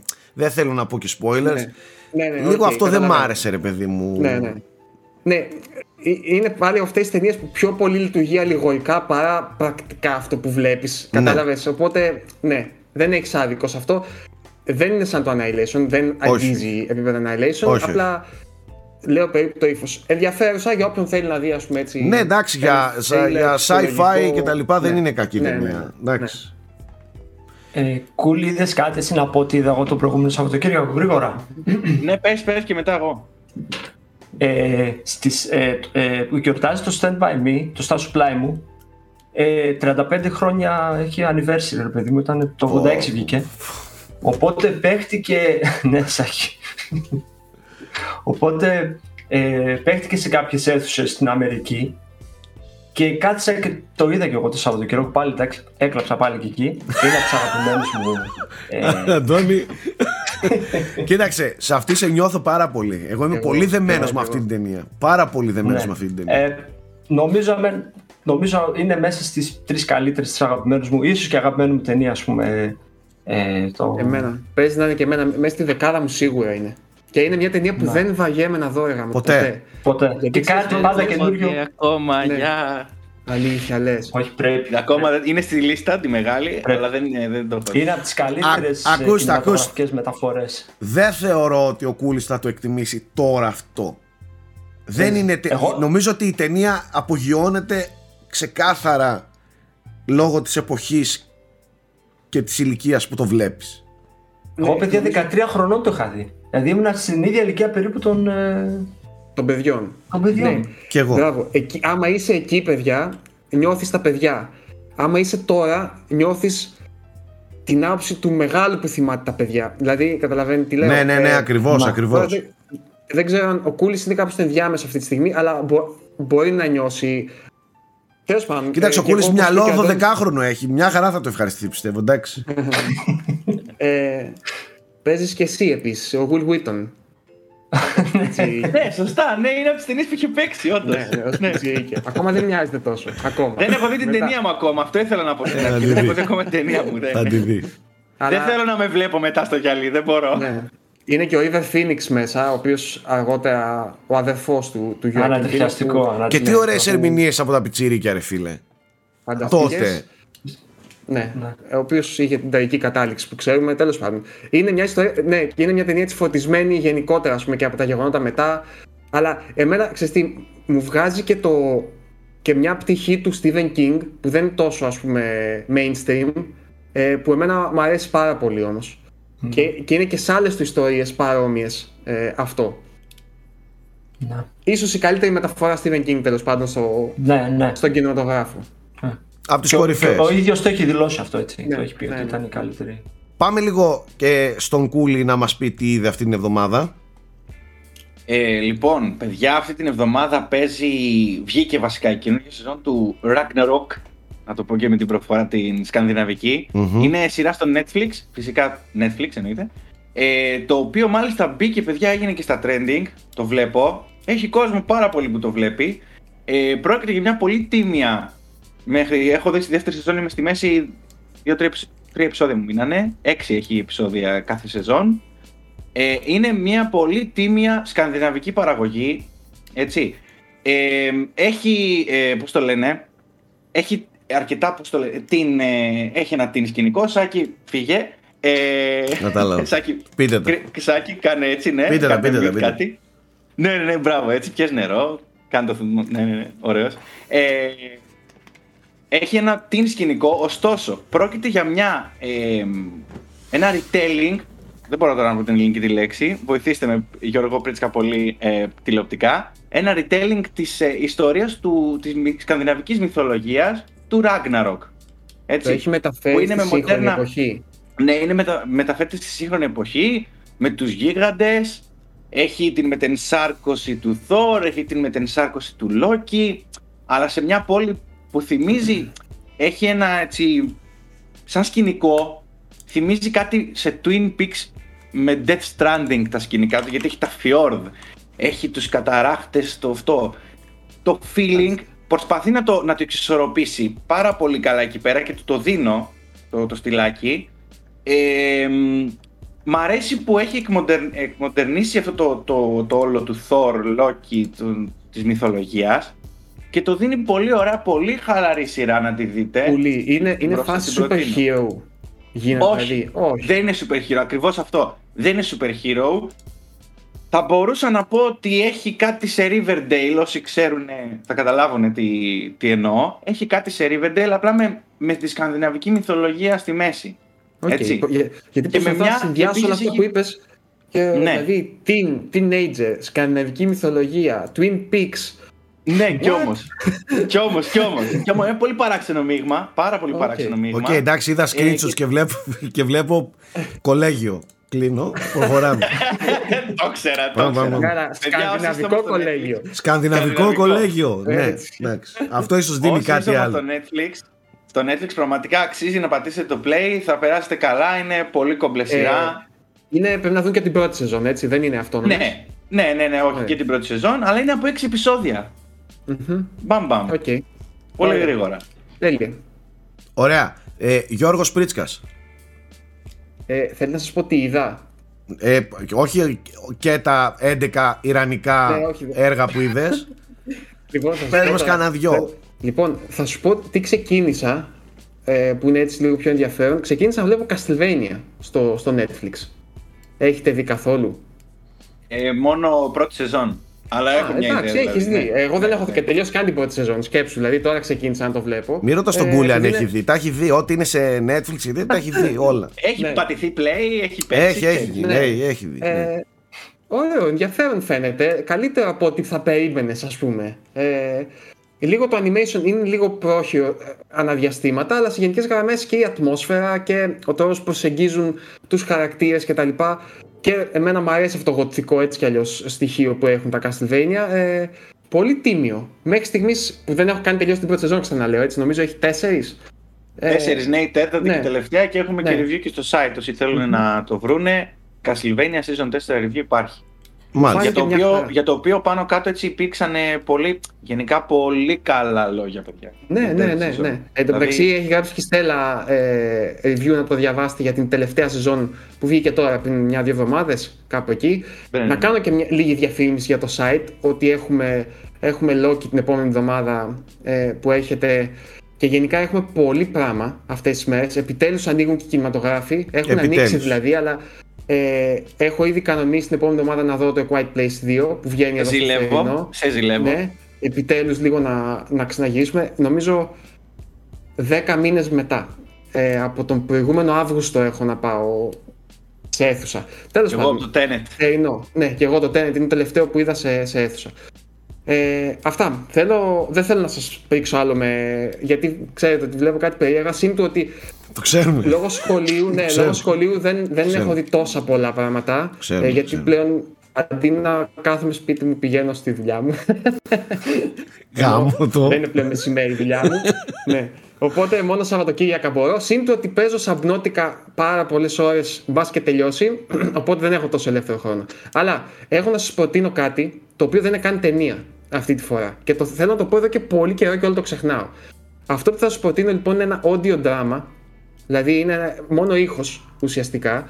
Ε, το έχουν φτιάξει ο Χρήστος Χριστοδούλου και ο Ιωνάσο Κυραζής. Τον Χρήστο τον είχαμε και σε Frame Rate πρόσφατα.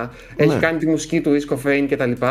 Και ο Ιωνάς πάλι εργάζεται στη βιομηχανία ε, των βιντεοπαιχνιδιών. Έχει γράψει το Talos Principle, το Sirius Sam το 4 κτλ. mm Έχουν κάνει λοιπόν ένα audio drama το οποίο λέγεται ε, Gospels of the Flood, τα Ευαγγέλια με της πλημμύρας. Ε, το οποίο παιδιά είναι στα αγγλικά, είναι 17 επεισόδια 15 λεπτών και μπορείτε να το βρείτε και στο YouTube, στο κανάλι του Χρήστου και αν πατήσετε γενικά Google έχει ό,τι πλατφόρμες θέλετε από Spotify, ε, Apple κτλ.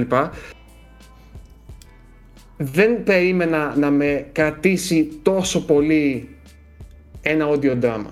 Είναι πάρα πολύ καλοφτιαγμένο. Ε, η μουσική του είναι εκπληκτική. Το σενάριο είναι ότι ένας ε, ιερέας σε, μια τελείως, σε ένα αποκαλυπτικό σκηνικό που έχετε μια πλημμύρα πλέον για να καταστρέψει τα πάντα, έχει χάσει πλέον την πίστη του ας πούμε και είναι μια εξερεύνηση ουσιαστικά της πίστης της πίστης σε όλες τις μορφές της. Αυτό συναντάει χαρακτήρες από το παρελθόν του, ας πούμε, που ήταν μαζί και ο καθένας πιστεύει με ένα διαφορετικό τρόπο, ας το πω έτσι. Μπράβο και είναι μια εξερεύνηση ε, 15 λεπτών κάθε φορά ενός θέματος. Ειλικρινά σας το λέω, ναι, ειλικρινά σας το λέω, κάντε μια χάρη σε μένα και ακούστε μόνο τα ναι, πρώτα 5 λεπτά. Ακούστε μόνο τα πρώτα 5 λεπτά. Και αν δεν σας κρατήσει, εμένα με λένε Γιώργο. Βέβαια, ξαναλέω, είναι στα αγγλικά, όχι, αυτό είναι, είναι ένα εμπόδιο. Έχει υπότιτλους ελληνικούς, ναι. όχι έτσι. Όχι, δεν έχει. Να, να το σκεφτούν τα παιδιά. Ισχύει, ισχύει. Να το σκεφτούν. Γιατί να μην το απολαύσουν και οι Έλληνες που δεν έχουν έτσι. Ναι. Πόσο μάλλον άλλο να το ακούς μόνο το αγγλικό. Ναι, και άλλο και να το βλέπεις αλλά και να το ακούς είναι πιο, ακόμα πιο δύσκολο σκέτο να ακούς απλά τα αγγλικά για πολύ κόσμο και σας το προτείνω ακούστε το με ακουστικά Δηλαδή, μην κάνετε ε, ναι, κάτι όλα αυτά τα audio, ναι, ναι, ναι. Αφήστε ναι. λίγο, ναι, ε, πο, πολύ ατμοσφαιρικό, πολύ ατμοσφαιρικό, πολύ ωραίο. Μπράβο στα παιδιά, αυτή η πρόταση της εβδομάδας ναι. λοιπόν. Ε, αυτά από εμάς, ευχαριστούμε που μείνατε μέχρι και αυτή τη στιγμή σε αυτήν εδώ την εκπομπή. Τα λέμε την επόμενη εβδομάδα, bye.